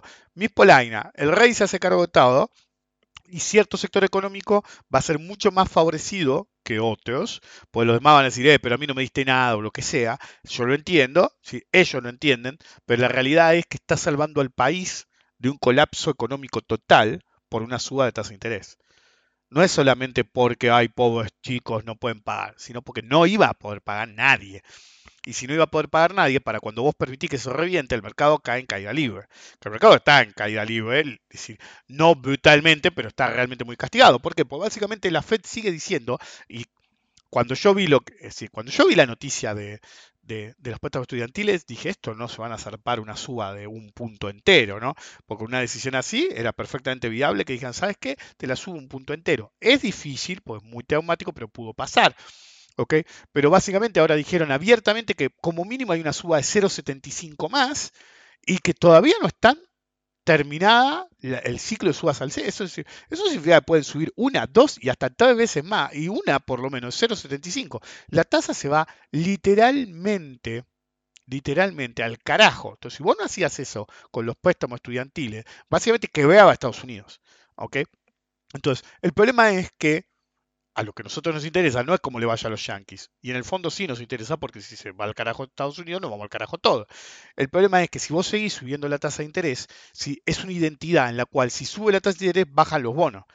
Y sí, normalmente es de su país, por ejemplo, sube la tasa de interés, de, subió la de Inglaterra, subió la de Europa, subió la de Estados Unidos, ¿y qué va a pasar? Van a bajar los bonos de ellos. Pero hay arbitrajes internacionales, tanto de tasa como de bonos. Entonces, lo que tenemos ahora, me acuerdo que una vez decían, no, porque la guerra de divisa, me decía uno, no existe la guerra de divisa. Lo que existen son las guerras de tasas, ¿ok? Está mal planteado. Entonces, claro, Estados Unidos se vuelve una aspiradora de fondo, entonces Inglaterra salió y subió la tasa, Europa salió y subió la tasa, y la subieron poco comparativamente, teniendo en cuenta que la de Estados Unidos sigue siendo superior a la de ellos y encima la están subiendo. Deberían haberla subido más, de hecho. Pero vieron cómo es. Todos quieren bajar la tasa, los asesores política monetaria, monetaristas, y nadie la quiere subir. Entonces, si fuera por ello, estarían menos 20. ¿ok? En cualquier caso, el punto es que si, las tasas suben en todos lados, van a subir en todos lados. Entonces, tasas irracionalmente altas como la Argentina van a subir aún más porque suben la tasa en todo el mundo. Es como yo decía en su momento, es decir, hace tiempo ya. Si vos no podés controlar la inflación, un país como Argentina no puede controlar la inflación en el nivel que esté, pero claramente no la podés bajar. Eh, en un mundo que no hay inflación, ¿qué carajo esperás para un mundo que hay inflación? Entonces, no se olviden que ahora, con la inflación en el mundo, si muchos dicen no por el Bitcoin, porque la inflación del, dólar y qué sé yo, y vas a tener dólares. Yo te entiendo todo eso, pero en realidad se pierden el punto. El punto es que si vos tenés una inflación galopante en el primer mundo, cada vez que compres algo en el primer mundo te va a salir más caro. Por ejemplo, Metastock aumentó los precios, ¿ok? Cosa que no hacía por lo menos hace 10 años. En 10 años nunca había aumentado los precios, ¿sí? Y aumentó los precios de golpe, sin avisar, creo que el 15%, la verdad que no me acuerdo si fue el 10 o el 15, ¿ok? Pero aumentaron de golpe los precios, ¿sí? No que me afecte, pero bueno, los aumentaron igual. Eh, y, no es un precio menor, ¿ok? Que de golpe aumenten las cosas así. Entonces, cuando vos tenés esos aumentos en el primer mundo, reverberan en el resto del planeta. Entonces tenés más costos de transporte, más costos de lo que sea. Si a vos te aumenta eh, Metastock, y vos usás Metastock para laburar, cagaste. Si a vos te aumenta eh, el paquete Excel o el software que vos uses, te mata. El transporte aún más, porque encarece los productos. Entonces todo está aumentando. Entonces empezás a importar inflación. Entonces, cuando vos tenés una inflación mundial, los países que son tendientes a tener mayor inflación van a tener aún mayor inflación. ¿sí? Y el verdadero problema está en que una buena parte de la inflación que les viene desde afuera no tienen forma de controlarla.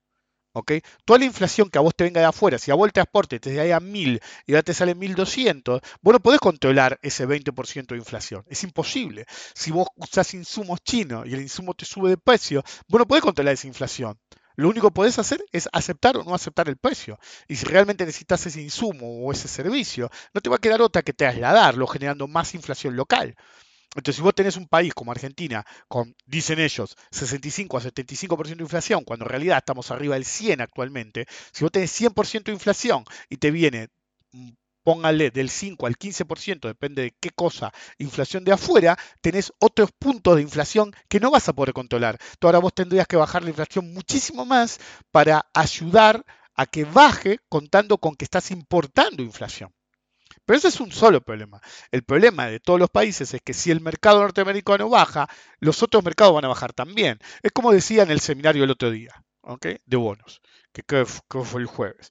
Justo estaba viendo el gráfico y decíamos, mínimo te puede hacer, tranquilamente.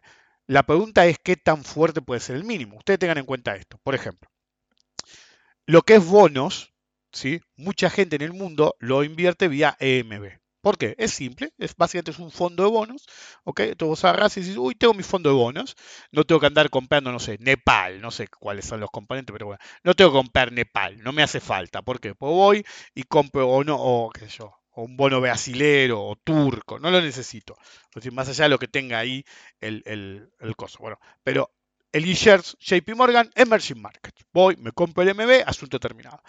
La cotización del MB es un pseudo bono. ¿Sí? En sus parámetros crearon el ETF de una forma que se comporta más o menos como un bono en términos de precio. Entonces, cuando estaba arriba de 100, tenés, básicamente lo, te, lo podés tomar como una pseudo paridad. Arriba de 100 es caro el MB. Lo puedes tener, sí, con el flujo de fondo que tiene, olvídate. A medida que te va pagando, sos Gardel. Ahora, actualmente está en los niveles del 2009, 81-92. Yo dije el otro día, ojo que te va a meter cualquier momento mínimo el EMB. Y te lo metió. La probabilidad era baja, pero al mismo tiempo era altísima. ¿Ok? Entonces, ojo que no te haga mínimo versus el 2008 porque la tasa de interés sigue subiendo, eso va a presionar el MB para abajo y a todos los bonos del planeta. Entonces tu pregunta no es si el MB va a bajar, ¿ok?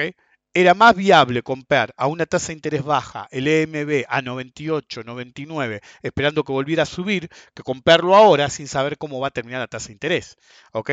Granted, el bono todos los meses te va a pagar, como es una cartera de bono, todos los meses te paga un dividendo, entonces tampoco es tan grave y es un buen precio para hacer, por ejemplo, un proceso de acumulación ¿sí? con steps. Es genial. Este precio sí es atractivo. ¿ok? Incluso si sigue bajando, porque pues usas steps. Ahora, la pregunta que vos te tenés que hacer, sobre todo los países como nosotros, Argentina, es si vos tenés un bono que ya está en el horno feo, ¿ok? Como el L30 que estuvo a menos de 17 hace poco tiempo, ¿ok? En, en julio creo que fue, y ahora te mete nuevo mínimo el swing después de haber subido, vos tenés el L30 en 2030. Si no me fijé cuál la paridad, directamente hablo de la cotización. Tenés a 20 mangos para redondear el L30. Entonces tu pregunta tiene que ser, ¿sí? Porque el otro día cuando yo hice esta pregunta, le decía tu pregunta tiene que ser, estaba 21.45. ¿Ok? Creo que cerró ese día. Es decir, vamos a poner el día, porque sé qué día fue. Eh, no, fue el 22 y había cerrado 21, ¿sí? Pero el martes iba a ser el, el, estaba más arriba el martes que iba a ser el día original del... Y la semana anterior ni les cuento. Pero el argumento iba a ser el mismo. ¿ok? Si hacía que me quedé sin voz el webinar de bonos.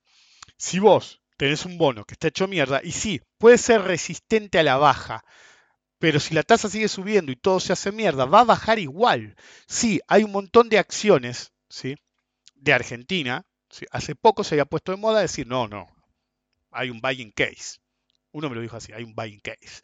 Y, veías 500 mil lados y el otro día me estaban atacando todos. ¿Por? Porque cada vez que la pifian, resulta que la culpa es mía que dije que se iba a hacer mierda. No es culpa mía que se vaya a hacer mierda. culpa de ustedes que no, no pegan un hijo de puta. ¿Ok? ¿Qué tan difícil era no recomendar comprar ADRs argentinos si mirabas el índice norteamericano que está hecho mierda, boludo? Vos ves el ES, ves el, Standard Poor's 500, ves el Nasdaq, lo ves en caída libre, ves que siguen subiendo la tasa de interés, que hay problemas económicos, hay inflación en el primer mundo. ¿Cómo vas a recomendar comprar ADR porque es para arriba? ¿Que sos pelotudo? Ves que vuela IPF. Vos tenías que comprar a 2 o 3 dólares IPF la ADR. Cuando estás 6, tenés que salir de ahí. Lo dije en, el seminario de análisis técnico, dije, boludo, ¿te puede subir un poco más? Seguro, yo le dije, seguro que va a subir un poco más. ¿Estás seguro que vas a poder salir a tiempo? Y no, de golpe te hizo un gap y te culearon, boludo. Pero claro, vienen y me atacan a mí. ¿Por qué? Porque es más fácil que admitir que son unos idiotas. ¿Ok? Sería más fácil usar el sentido común y olvidarse de mí y contar plata. Pero no, esos son amantes del pepino en barra y hacer molinetes sobre él. Pero bueno, cada uno se divierte como quiere, supongo.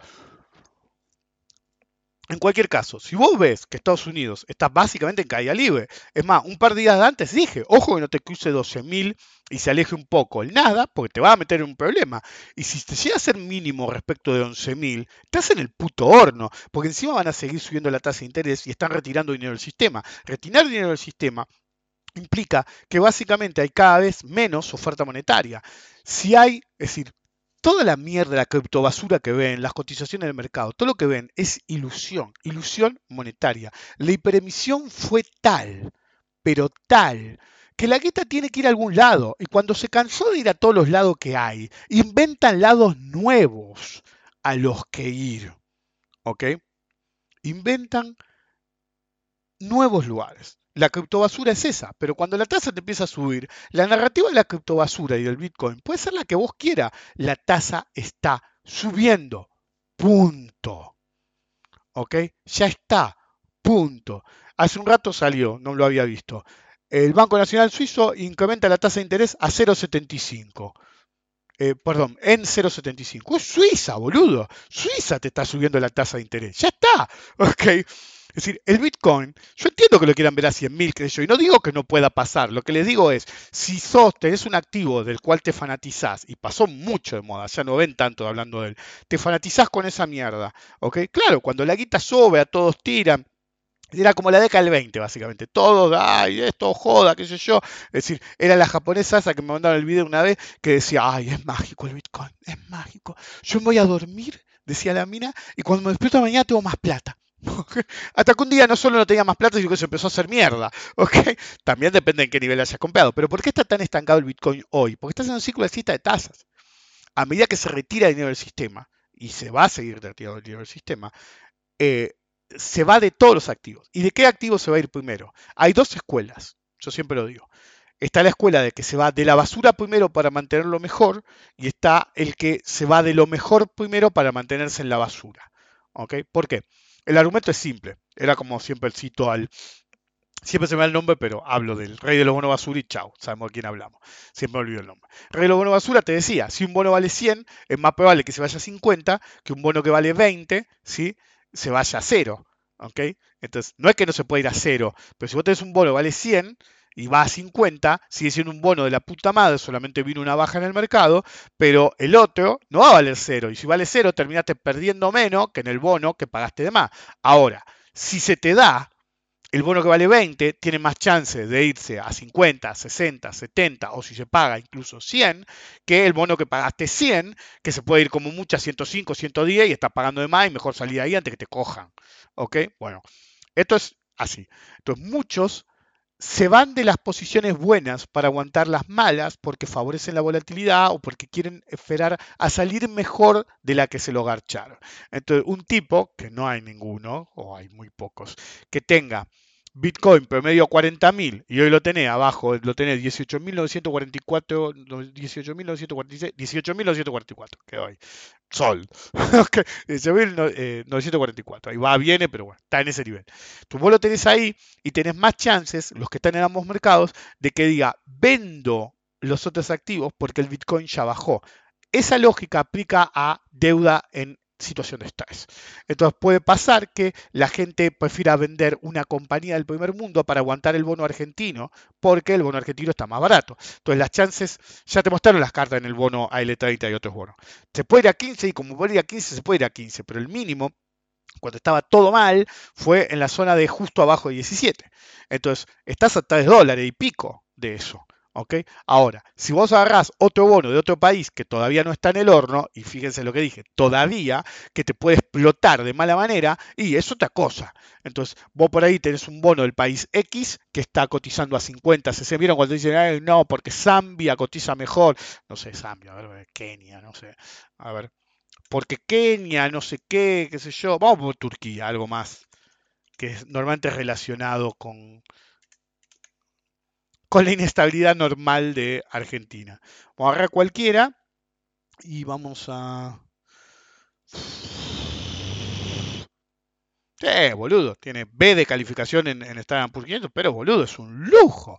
Ok, entonces vamos a eh, credit, no, debt, em, debt structure y vamos a agarrar uno similar al L30, a ver. Bueno, 10 años, básicamente. Eh, eso sería 30. Pon el 30 para que sean todos. ¿Tienen alguno? Tiene alguno el 30. Ahí estamos. Hasta que cargue, pues esto es una.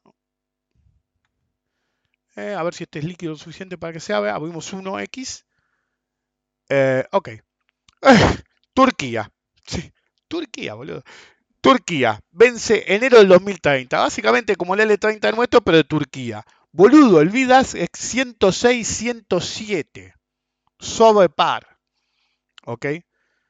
Y a ese nivel, la tasa está bien, moneda turca, ¿eh? moneda local. Si puedo, agarré el primero, ahora me fijo si hay uno en dólares. Es 10, 10,6 eh, el ATIR. ¿ok? El cupón que te pagan es 11,87. Habría que ver cuál es, que analizar el tipo de cambio, pues moneda local, la inflación local, qué sé yo, lo entiendo. ¿ok?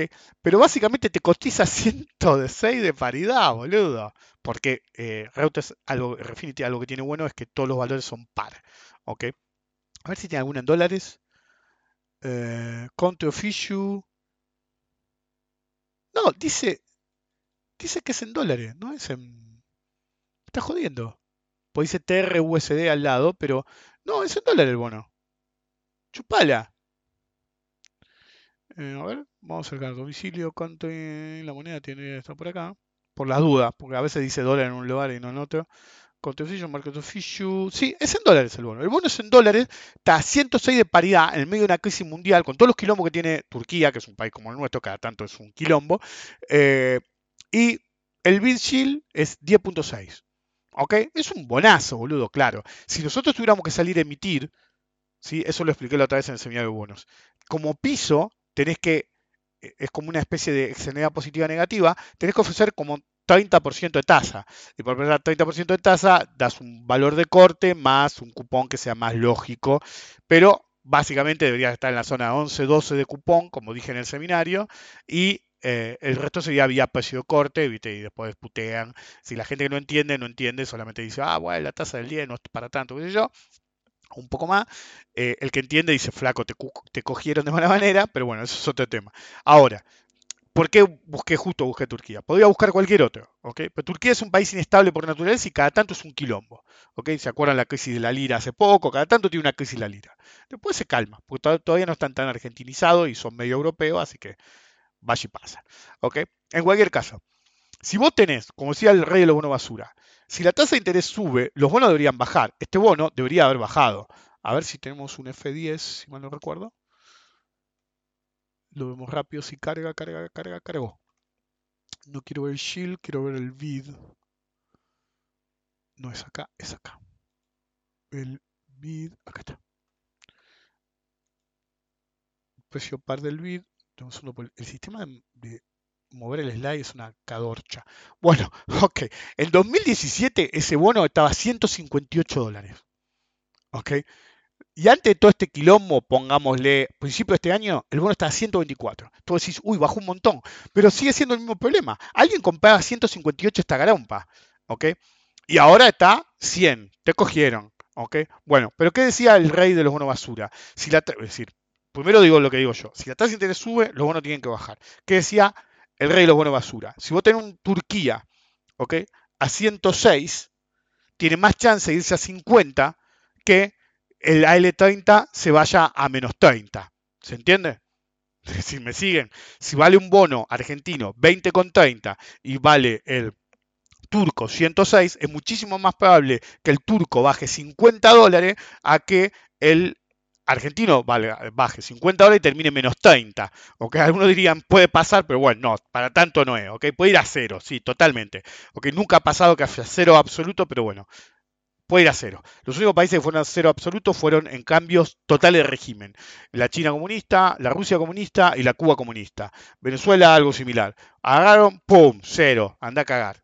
Eventualmente Venezuela va a hacer un canje de algún tipo, qué sé yo, porque no es caso tan extremo, pero ha habido casos de cero absoluto. Pero más allá de eso, es prácticamente imposible. Incluso si vos fueras a cero en el L30, vas a cero, perdés 20 dólares. Vos te quedás en el turco y tenés todas las de perder. Entonces, ¿por qué voy a eso? Porque los inversores de bonos emergentes toman eso en cuenta. De hecho, si fuera suficientemente líquido, si yo soy un, administrador de un fondo, yo te vendería todos los bonos, por ejemplo, Turquía, y me pasaría a los bonos argentinos. ¿Por qué no lo hago? Si, fuera mi, decisión, por el cupón.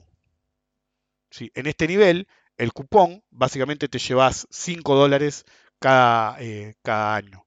Porque el cupón es 11 y pico y la cotización es 106. Entonces el primer cupón básicamente te va a pagar 11, pero ya está pagando 6 a cuenta. Entonces el primer año te da 5. ¿Ok? Dígame, primeros 6 meses quedas hecho y a partir de ahí cobras el cupón. Y el problema de los bonos argentinos, y por eso no se dan esos arbitrajes, es que el cupón es muy bajo. Hasta que no venga el proceso de amortización, es muy bajo el flujo de fondos. Entonces, ¿cuál es tu problema de deuda argentina? El problema de la deuda argentina es que es un un escenario de capitalización. ¿Ok? Un escenario en el cual compras al precio que compres, esperando que te lo paguen, y como te van a pagar 100, porque vos en este momento pagas 20, básicamente ganas 80. Y como es amortizable, te es una TIR más alta, porque vos vas a tener un flujo de fondos paulatino durante varios años. Podés reinvertir o no. Ojo que el problema es que hoy no puedes hacer aseguramiento de TIR y para cuando el bono te pague, cuando falte un poco para pagar o empiecen a pagar, el 30 es el primero que empieza a pagar, cuando te empiecen a pagar, es otra historia. ¿eh? Los bonos no van a estar en este nivel. Claro, ahora porque no tienes un flujo de fondo, no te amortizan un carajo, pero en un par de años, cuando se acerque la amortización, van a empezar a posicionar, si sigue existiendo, si Argentina sigue existiendo, van a posicionar al alza. Entonces, en esos escenarios y en determinado momento, cuando se ve un piso, a vos te va a agarpar más, irte toda la basura carísima. El bono turco es tan basura como el argentino, chicos, despiértense. Muchos de los países, cuando todos hablaban de la compresión de spreads, no entendían que el concepto oscuro es que sí, son los mismos países. Entonces, si vos tenés un país que cotiza 20 y otro país que cotiza 100, te conviene irte del de 100, pasarte al de 20, sin importar quién es el de 20 y quién es el de 100. Yo he hecho sistema de trading de bonos al respecto toda mi vida, ¿ok? Y no te importa quién está del lado del 20, ¿sí? Te importa la probabilidad de default, ¿ok? Y el, el recovery rate. Pero sujeto a esos dos factores, siempre te va a convenir irte del bono que es percibido sin riesgo. ¿Y por qué Turquía no está más abajo? Porque viene de 158. Entonces, vos lo tenías 158, hoy lo tenías 106 y te caes Gardel. La otra vez lo puse, que no sé dónde lo creo que era Austria. Um, no sé si usar esto. Vamos a buscar Austria directamente. Pues no sé el ticker y me salta el benchmark, no me sirve el benchmark. De nuevo, uno va, a, elige el país y va a Dev Structure y busca el bono que quiere. Vamos a cerrar el de Turquía. Y vamos a, vamos a aliviar un poco todo esto. Eh, vamos a cerrar este también. Vamos a cerrar Turquía también. Cuando no hay guion, me van a escuchar así. El que no le gusta ya sabe. Eh, ok. Eh, no es perpetuo, es, tienen varios centenarios. Eh, vamos a usar el 2117, que fue la misma orgía emisora que terminó con el bono de Argentina de 100 años. Entonces, ustedes vienen acá, vamos a apretar F10. Eh, no está mal. Sí, se hizo algo ahí, pero no me acordaba el ticker. Ok.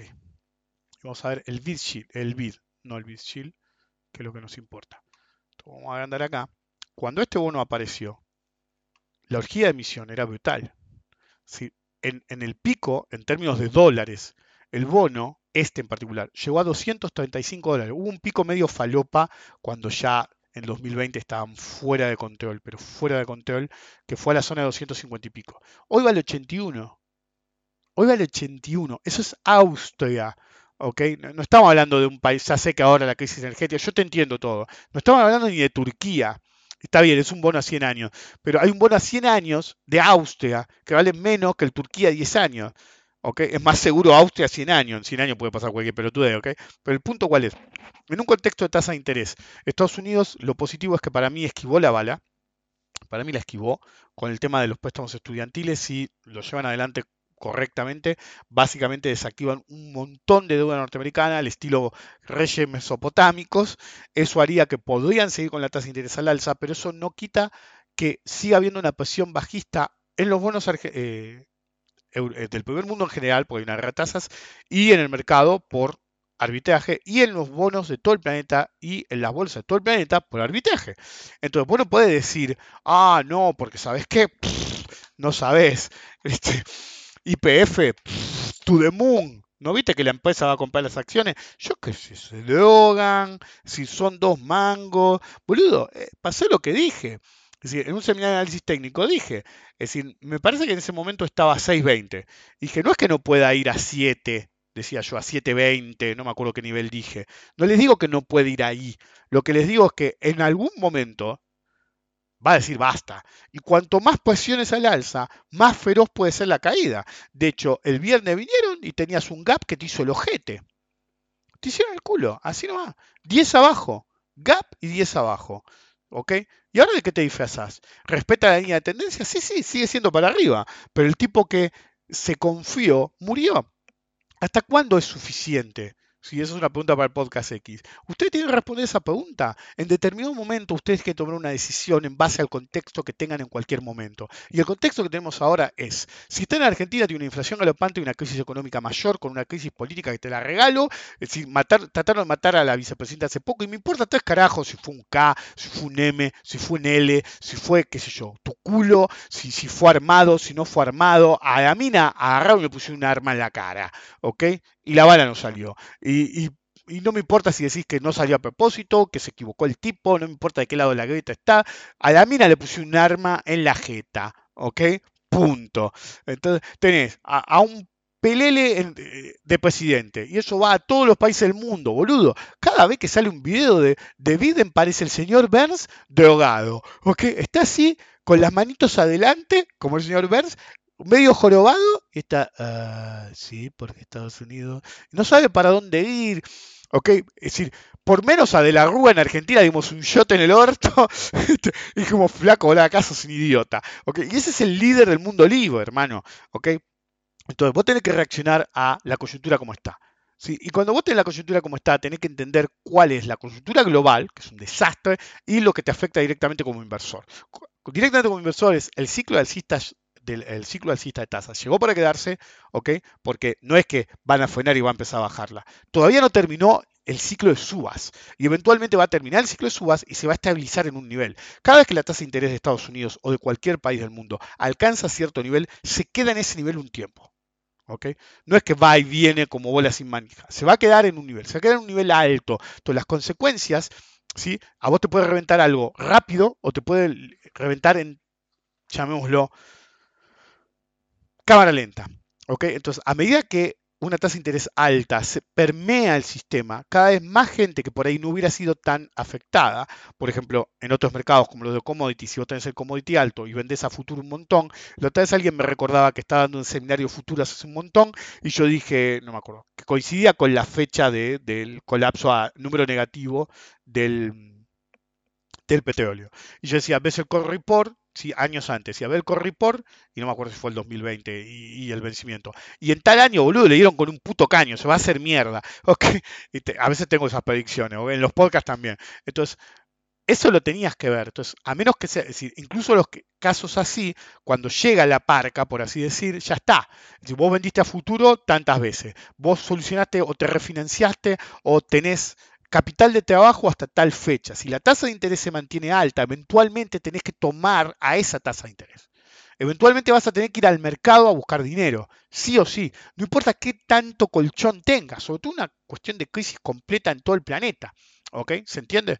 Entonces, eventualmente la tasa de interés se va a quedar en un nivel relativamente alto y eso va a hacer que haya problemas en el presente, en el mediano plazo y en el largo plazo. El problema es que mucha gente parte de la base que en el futuro va a haber problemas. El futuro es ahora, loco. Vengo advirtiendo hace años que esto va a pasar. ¿Sí? Yo no sabía cuándo, pero eventualmente iban a tener que subir la tasa y eventualmente lo iban a hacer cuando las cosas se complicaran, entonces iban a perder la capacidad de bajar la tasa de interés porque iban a estar en un ciclo, es decir, iban a estar procíclicamente atrás de la pelota. El futuro llegó y la bolsa no bajó mucho. ¿eh? No se desinfló todo lo que se debería desinflar, porque no ha habido liquidaciones masivas. Esto no es el 2008, no es la crisis del 30, y como le dije a mi mujer, estamos en el puto 2022. En el puto 2022. ¿Sí? Voy a acelerar el proceso con lo que voy a decir ahora, pero en un par de años van a empezar a tener artículos de la década del 30 a cagar, de la bolsa, de la economía, se cumplieron 100 años de que se tiraron un pedo ante la crisis del 30 y después ríos de tinta va a haber. Ríos de tinta y virtuales y podcast y que yo va a hablar, va a ver cuando se acerque el centenario de la crisis del 30 y no te va a poner del mejor humor. No te va a poner del mejor humor. Es decir, eh, hay cosas que, yo siempre digo, de todo había que hablar, pero hay cosas que tensan mucho la situación y eh, generan recuerdos que incluso no son propios, pero que son muy adversos. Si vos ves una economía complicada y encima tenés el centenario de la crisis del 30, puede llegar a tener un problema. ¿Ok? Eh, realmente. Es decir, hay cosas que son así, que le vamos a hacer? En cualquier caso, tenemos como una tormenta perfecta en la cual los países están en una guerra tasas, tenemos problemas energéticos por todos lados. Yo siempre digo, Siempre lo he dicho. Los que me conocen hace años lo saben, lo vengo diciendo hace 20 años. Cuando las cosas se complican, hay stock de malas noticias. Toda la mala noticia que nunca ponía. Ustedes se creen que el problema de la dependencia del gas eh, ruso por parte de Europa es de hoy o de la guerra. Siempre estuvo ahí. Pero te chupa todo el huevo cuando no es un problema. Ahora, cuando empieza a ser un problema, todo el mundo sabía que era un problema. Y no es así. Entonces ustedes como operadores, como analistas en general, porque uno es, todos somos analistas económicos, porque todos queremos saber cómo van ir las cosas, ¿ok? Entonces, sujeto a eso, usted tiene que reaccionar a la coyuntura. No importa en qué país estén. Volvió la inflación, no estaba muerta. Si es como una película de terror, Jason volvió, ok. Volvió y es Jason, Freddy, eh, The Shape, de Halloween, de este, todos juntos. Entonces la inflación no va a aflojar, porque la tasa de interés no la va a hacer aflojar, porque lo único que hace, por más contraintuitivo que parezca, lo único que contiene la inflación usando la tasa de interés es bajarla, no subirla. No digo que se controle así, pero si vos querés controlar la inflación o ayudar a controlar la inflación con la tasa de interés, no la tenés que subir, la tenés que bajar. La visión de subirla es la visión especulativa de meten la plata en el banco, así que baja la oferta porque meten para hacer una tasa, por la tasa de interés real eh, positiva y qué sé yo, y Sarase. Que... La realidad es que si vos subís la tasa, beneficias a todos los especuladores y los especuladores correctos van a ir en parte a eh, activos que le paguen tasa o bonos si no lo tenían antes porque ahora les va a pagar más tasa, pero la realidad es que la tasa de interés es el precio del dinero. Entonces todo el sector productivo va a tener mayores costos. ¿Y qué va a hacer con esos costos? ¿Fumárselo y bajar el margen de ganancia? No, papá. Lo que va a hacer es enchufárselo a todo consumidor de la cadena productiva hasta el consumidor final. Entonces, ¿qué haces? Cuando subís la tasa, no bajás la inflación la subís, la subís, no pueden más de pelotudo, no pueden seguir un razonamiento, simple, boludo, no importa qué hagas con la especulación, yo entiendo que ay no, subo la tasa de interés, así no me hacen una corrida cambiaria, no necesitas subir la tasa de interés para controlar una corrida cambiaria, necesitas dólares y confianza en tu moneda, pelotudo, y la tasa de interés sideral no te lo va a dar. Si vos tenés un problema inflacionario, no tenés que tocar la tasa de interés, tenés que bajar las fuentes de inflación.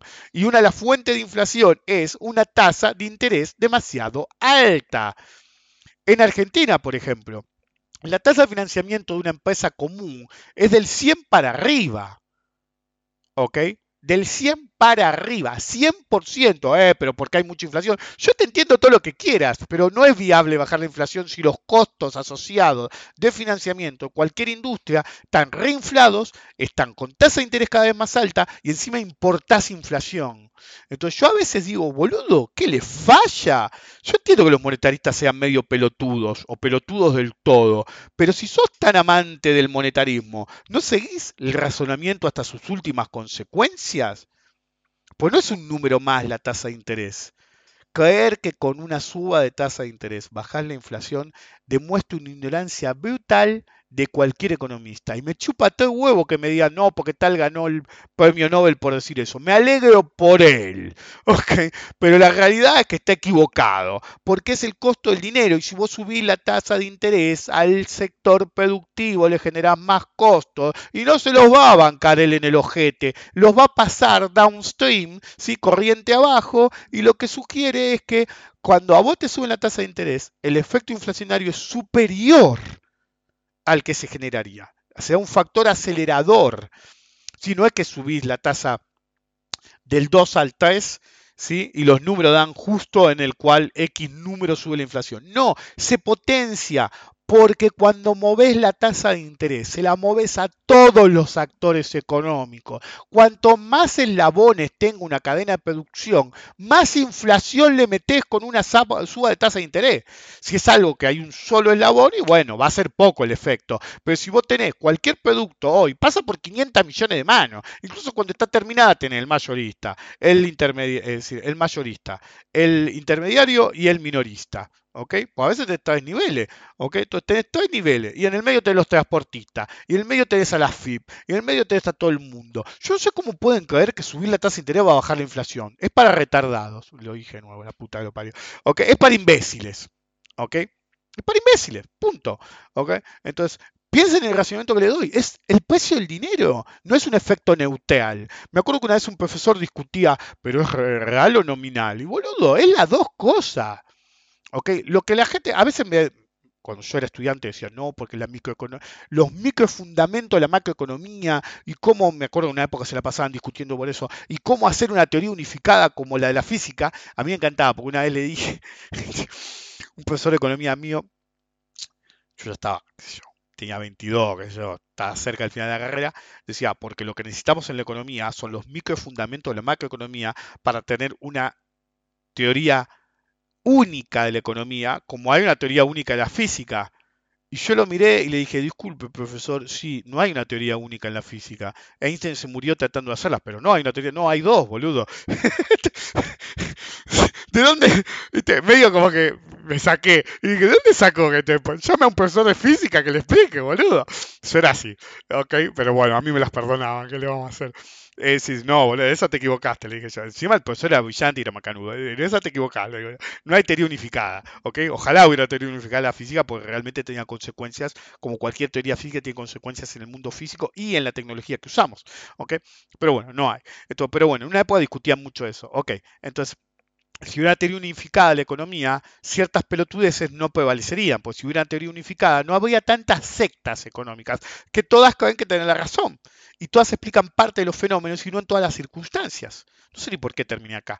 Tarde o temprano siempre me disgrego en algún punto. El punto es, la inflación no la controlas subiendo la tasa, es imposible porque generas costos incrementados. Y si hay una guerra de tasas internacional, vas a generar mucha inflación en todo el mundo, en todos los pasos. Es decir, el transportista que te, viene con el barquito y los containers, si tuvo que tomar deuda, ¿ok?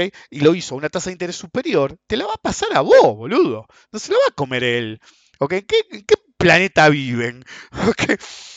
Viene un planeta de pelotudo únicamente. El punto es, si ustedes tienen que analizar la economía mundial, tienen que tomar en cuenta esos factores. Vos no podés pensar que va a volar el mercado eh, argentino si el mercado norteamericano está en baja. No importa qué tan bajo esté el mercado argentino, sobre todo si ves acciones que ya subieron. Si vos ves que un montón de acciones subieron un montón y de golpe te siguen subiendo la tasa, no puedes decir hay que comprar.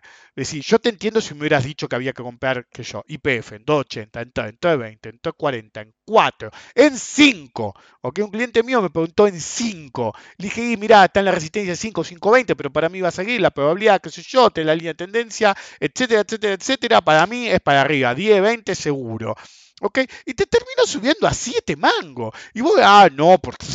Y van a comprar acciones. Eso es un pelotudo, hermano. ¿ok? Todas las mega acciones, cuando fue los meme stocks, ¿quién se acuerda de los meme stocks? Ahora pues lo acabo de mencionar. Cuando fue la pandemia y todos compraban Zoom, este, yo ya venía en Zoom. Vos tenías que comprar antes, no con la noticia. Sí, subió un montón y ahora se hizo mierda de nuevo. Pues la pandemia ya pasó porque es muy costoso. Hay gente, sé yo, eh, psicólogos, etcétera, que usan el Zoom y que básicamente le dicen a los clientes, la otra vez me decía alguien, le dice al cliente, mira, si se pierde el cuarto, abro el mismo cuarto de nuevo en dos minutos. ¿Por qué? Porque el gratis dura X cantidad de tiempo. ¿Ok? Entonces no te va a pagar, sobre todo en paisucho como en Argentina, te van a dormir, porque el Zoom me sale que 160 dólares por mes, y si no es nada, pero 160 dólares por mes al tipo de cambio actual, que no me importa demasiado, son... Em, ¿Dije bien? No, no puede ser. 154. Ah, porque eso, el oficial solidario y mis polainas. Ok, es. Um, por el 150 es menos. Ok. Mentan 23 lucas de Zoom. ¿Ok? Y independientemente al impuesto país, que era temporal por la pandemia, pero ya no es temporal. Como todo en Argentina, lo dijimos en su momento, todo lo que es temporal en Argentina duró 50 años, ¿ok? O más. Entonces, tener impuesto país, listo, adentro, la percepción de ganancia, la percepción de tu montoto, qué sé yo, y terminas pagando el 100% más, ¿ok? Granted, si yo pagara los 154 dólares sin impuestos, pero a 285 tipo de cambio, puse dividido como un pelotudo, por 2.85, te da 43 lucas. Pero yo prefiero pagar las 43 lucas, porque el tipo de cambio es 2.85, que pagar 13 lucas y que me aparezcan impuestos por todos lados. ¿Ok? No teman, los que les jode el cambio, tipo de cambio desdoblado, si se les da y gana el sesgo político que ellos quieran, lo primero que van a hacer es subir el tipo de cambio al blue, como hicieron en el 2015. Van a decir, ah, no, el tipo de cambio es 1 y el tipo de cambio es 2 o 185, lo que carajo sea, y te van a meter una mega devaluación y te van a romper el orto. Te van a romper el orto, va a haber una disparada inflacionaria brutal, van a salir a emitir deuda, van a hacer lo que hacen todo, porque todos los gobiernos hacen siempre lo mismo. ¿Ok? Entonces, ustedes tienen que analizar esas cosas. Este negocio Es para ganar guita, no para tener la razón. Lo vengo diciendo hace años y últimamente los lados me lo copian. Y el punto es, si vos ves que subió mucho, hace caja, boludo. El país, el mundo, no está para pelotudeces. No está para pelotudeces. Menos que nunca. Entonces, los bonos argentinos pueden seguir bajando totalmente. ¿ok? Pero van a ser resistentes a la baja. Serían más resistentes a la baja si hubiera un buen cupón. No es el caso. El Nasdaq tiene más del 50% de probabilidad de nuevo mínimo respecto de 11.000. Y que no te quiebre 10.000, papá, porque ahí sí la película se va a poner complicada. Por ahora está lejos, ¿ok? Vos tenés acciones como IPF, qué sé yo, y te sentís Gardel. Yo entiendo que te, te guste, qué sé yo. La probabilidad de nuevo máximo de IPF es 73%, 72, la verdad que no me acuerdo, ¿ok? Y la que calcula automáticamente con software. 73%. Mientras no te quiebre la línea de tendencia, es para arriba. Pero la pregunta es, ¿a qué nivel compraste? ¿Cuánto estabas ganando? ¿Y protegiste? Porque si bien es material de de Podcast X y al mismo tiempo no, porque fue un seminario, así que no sé si lo va a hacer ese Podcast X o no. Yo decía, cuando estaba a 6.20, ¿ok?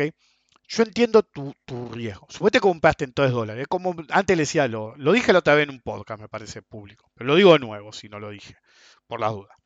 Si vos tenés una acción que vale 3 dólares, como mucho podés perder 3 dólares si no usaste palanca. Punto. Entonces, tu óptimo no hace perder 3 dólares. Es casi imposible que pierdas 3 dólares y que se vaya a cero IPF. Por lo menos IPF es difícil que vaya a cero hoy. En otras circunstancias, por ahí te digo que sí. Ok, pero hoy no.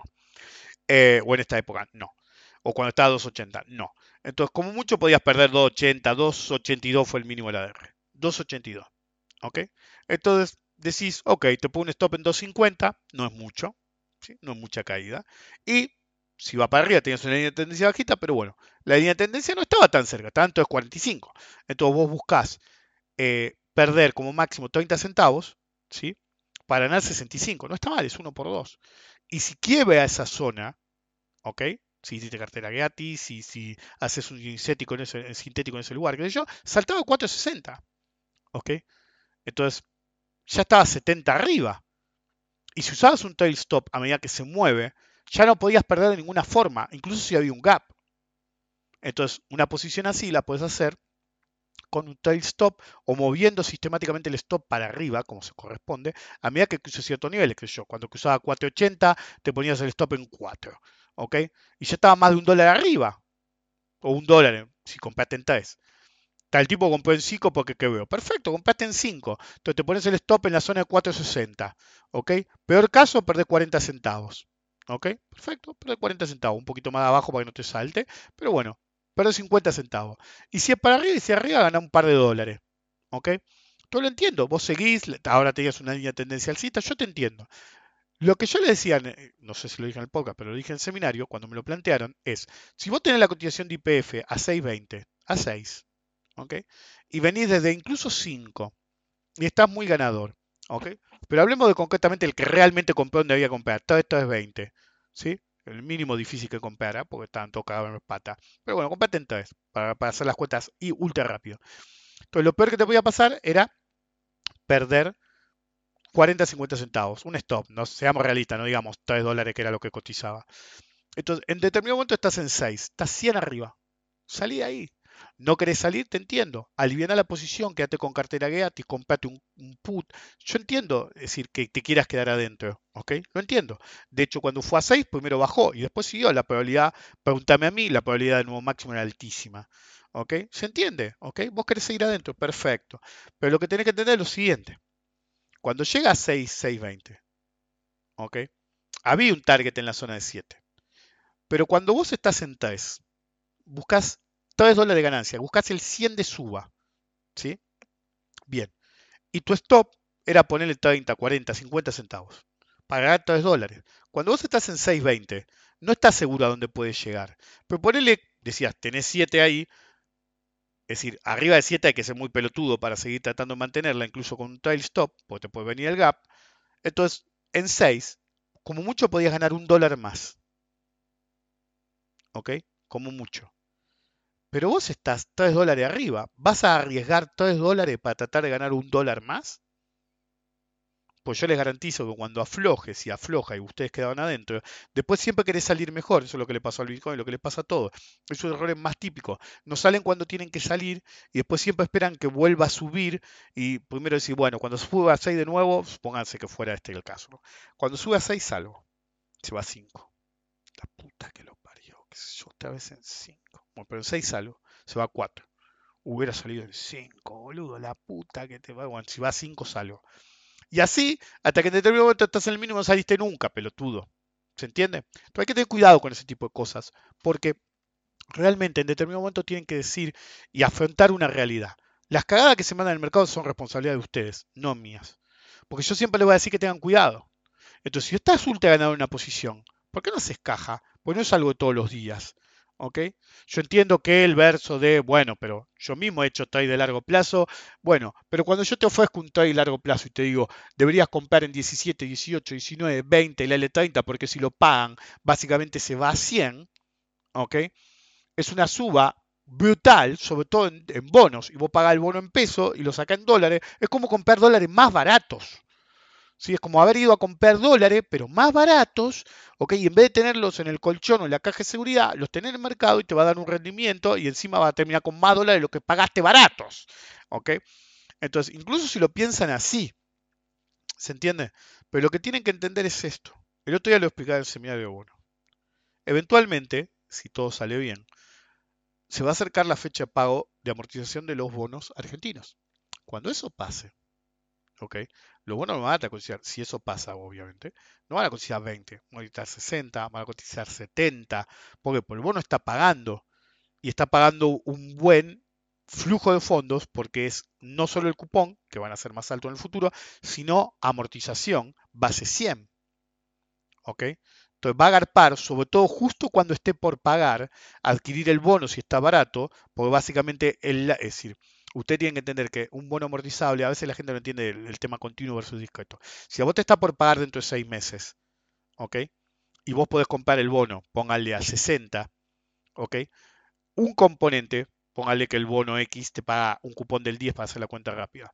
Entonces vos agarrás, comprás a 60, lo que en un par de meses, ¿sí?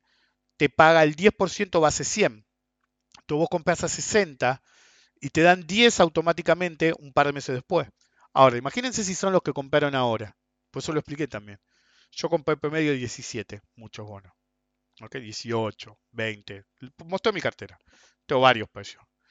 Em, entonces, cuando vaya a pagar el bono, ¿sí? una vez que te pague uno o dos cupones, por el primer cupón es chico, cuando el 29 también te está pagando, ¿ok? Si vos tenías un costo de 17 a 20, ¿ok? Te pagan dos cupones y ya tenés el bono prácticamente gratis. ¿Se entiende? Entonces, como eso va a pasar también contra la fecha, ¿ok? Ahí va a fluir más dinero a los bonos y está todo bien, obviamente, si el mundo existe financiero todavía. Si eso pasa, vos me pones el bono en 80 y me voy al carajo. ¿Entienden lo que digo? Si vos en un par de años es un bono que vence en el 2030. Si vos de acá al 2025 me lo pone 80, no te digo 90, tengo 80, yo cierro, boludo. ¿Por qué voy a tratar de buscar esos 20 adicionales, ¿ok? Que voy a tardar 5 años más en alcanzar, ¿se entiende? Ahora, si está pagando ya, yo ya cobré base 100 un par de cupones. Si vos me tenés el bono a 80, dame la puta guita, boludo. Entonces tienen que saber tomar ganancias, pues no saber tomar ganancias es el peor de los pecados. La situación es siempre la misma vieja situación. Estamos en un negocio de ambición. Y muchos exceden de ambición y así es como pierden. Y la historia siempre se va a repetir, siempre va a ser la misma. Si la tasa sube mucho, vas a tener problemas económicos, vas a generar inflación, van a bajar los bonos porque sube la tasa, se van a volver más atractivos en parte, y eso va a empujar también el mercado accionario por directo y por arbitraje. Entonces tengan cuidado con lo que hacen en el futuro inmediato, porque el ciclo alcista de tasas no terminó. Cuando se estabilice es otra película, vemos qué punto de equilibrio hay. También las complicaciones económicas que surjan de la política monetaria que está llevando a cabo todo el planeta. Pero la situación siempre es la misma. Uno elige en el mercado si quiere ser un perdedor o un ganador. Ya sé que es cruel para los que pierden, pero la realidad es que uno elige ser perdedor o ganador en el mercado. Los perdedores son los que están constantemente boludeando al otro, no tomando ganancias, pensando que esto es fácil, tirando números al pedo, comprando la teoría de cualquier boludo viene diciendo porque es, para arriba esto, mirá si está todo re barato. ¿Y cuál es tu justificación? ¿Sarasa? no va a funcionar. La primera decisión que uno toma cuando se acerca al mercado es si quiere ser un perdedor o un ganador. No lo hace conscientemente, lo hace inconscientemente. El 99% o un poco menos tal vez, pero más del 95% elige ser un perdedor el día 1. Y es casi imposible sacarlos de esa dinámica. Nos vemos la próxima.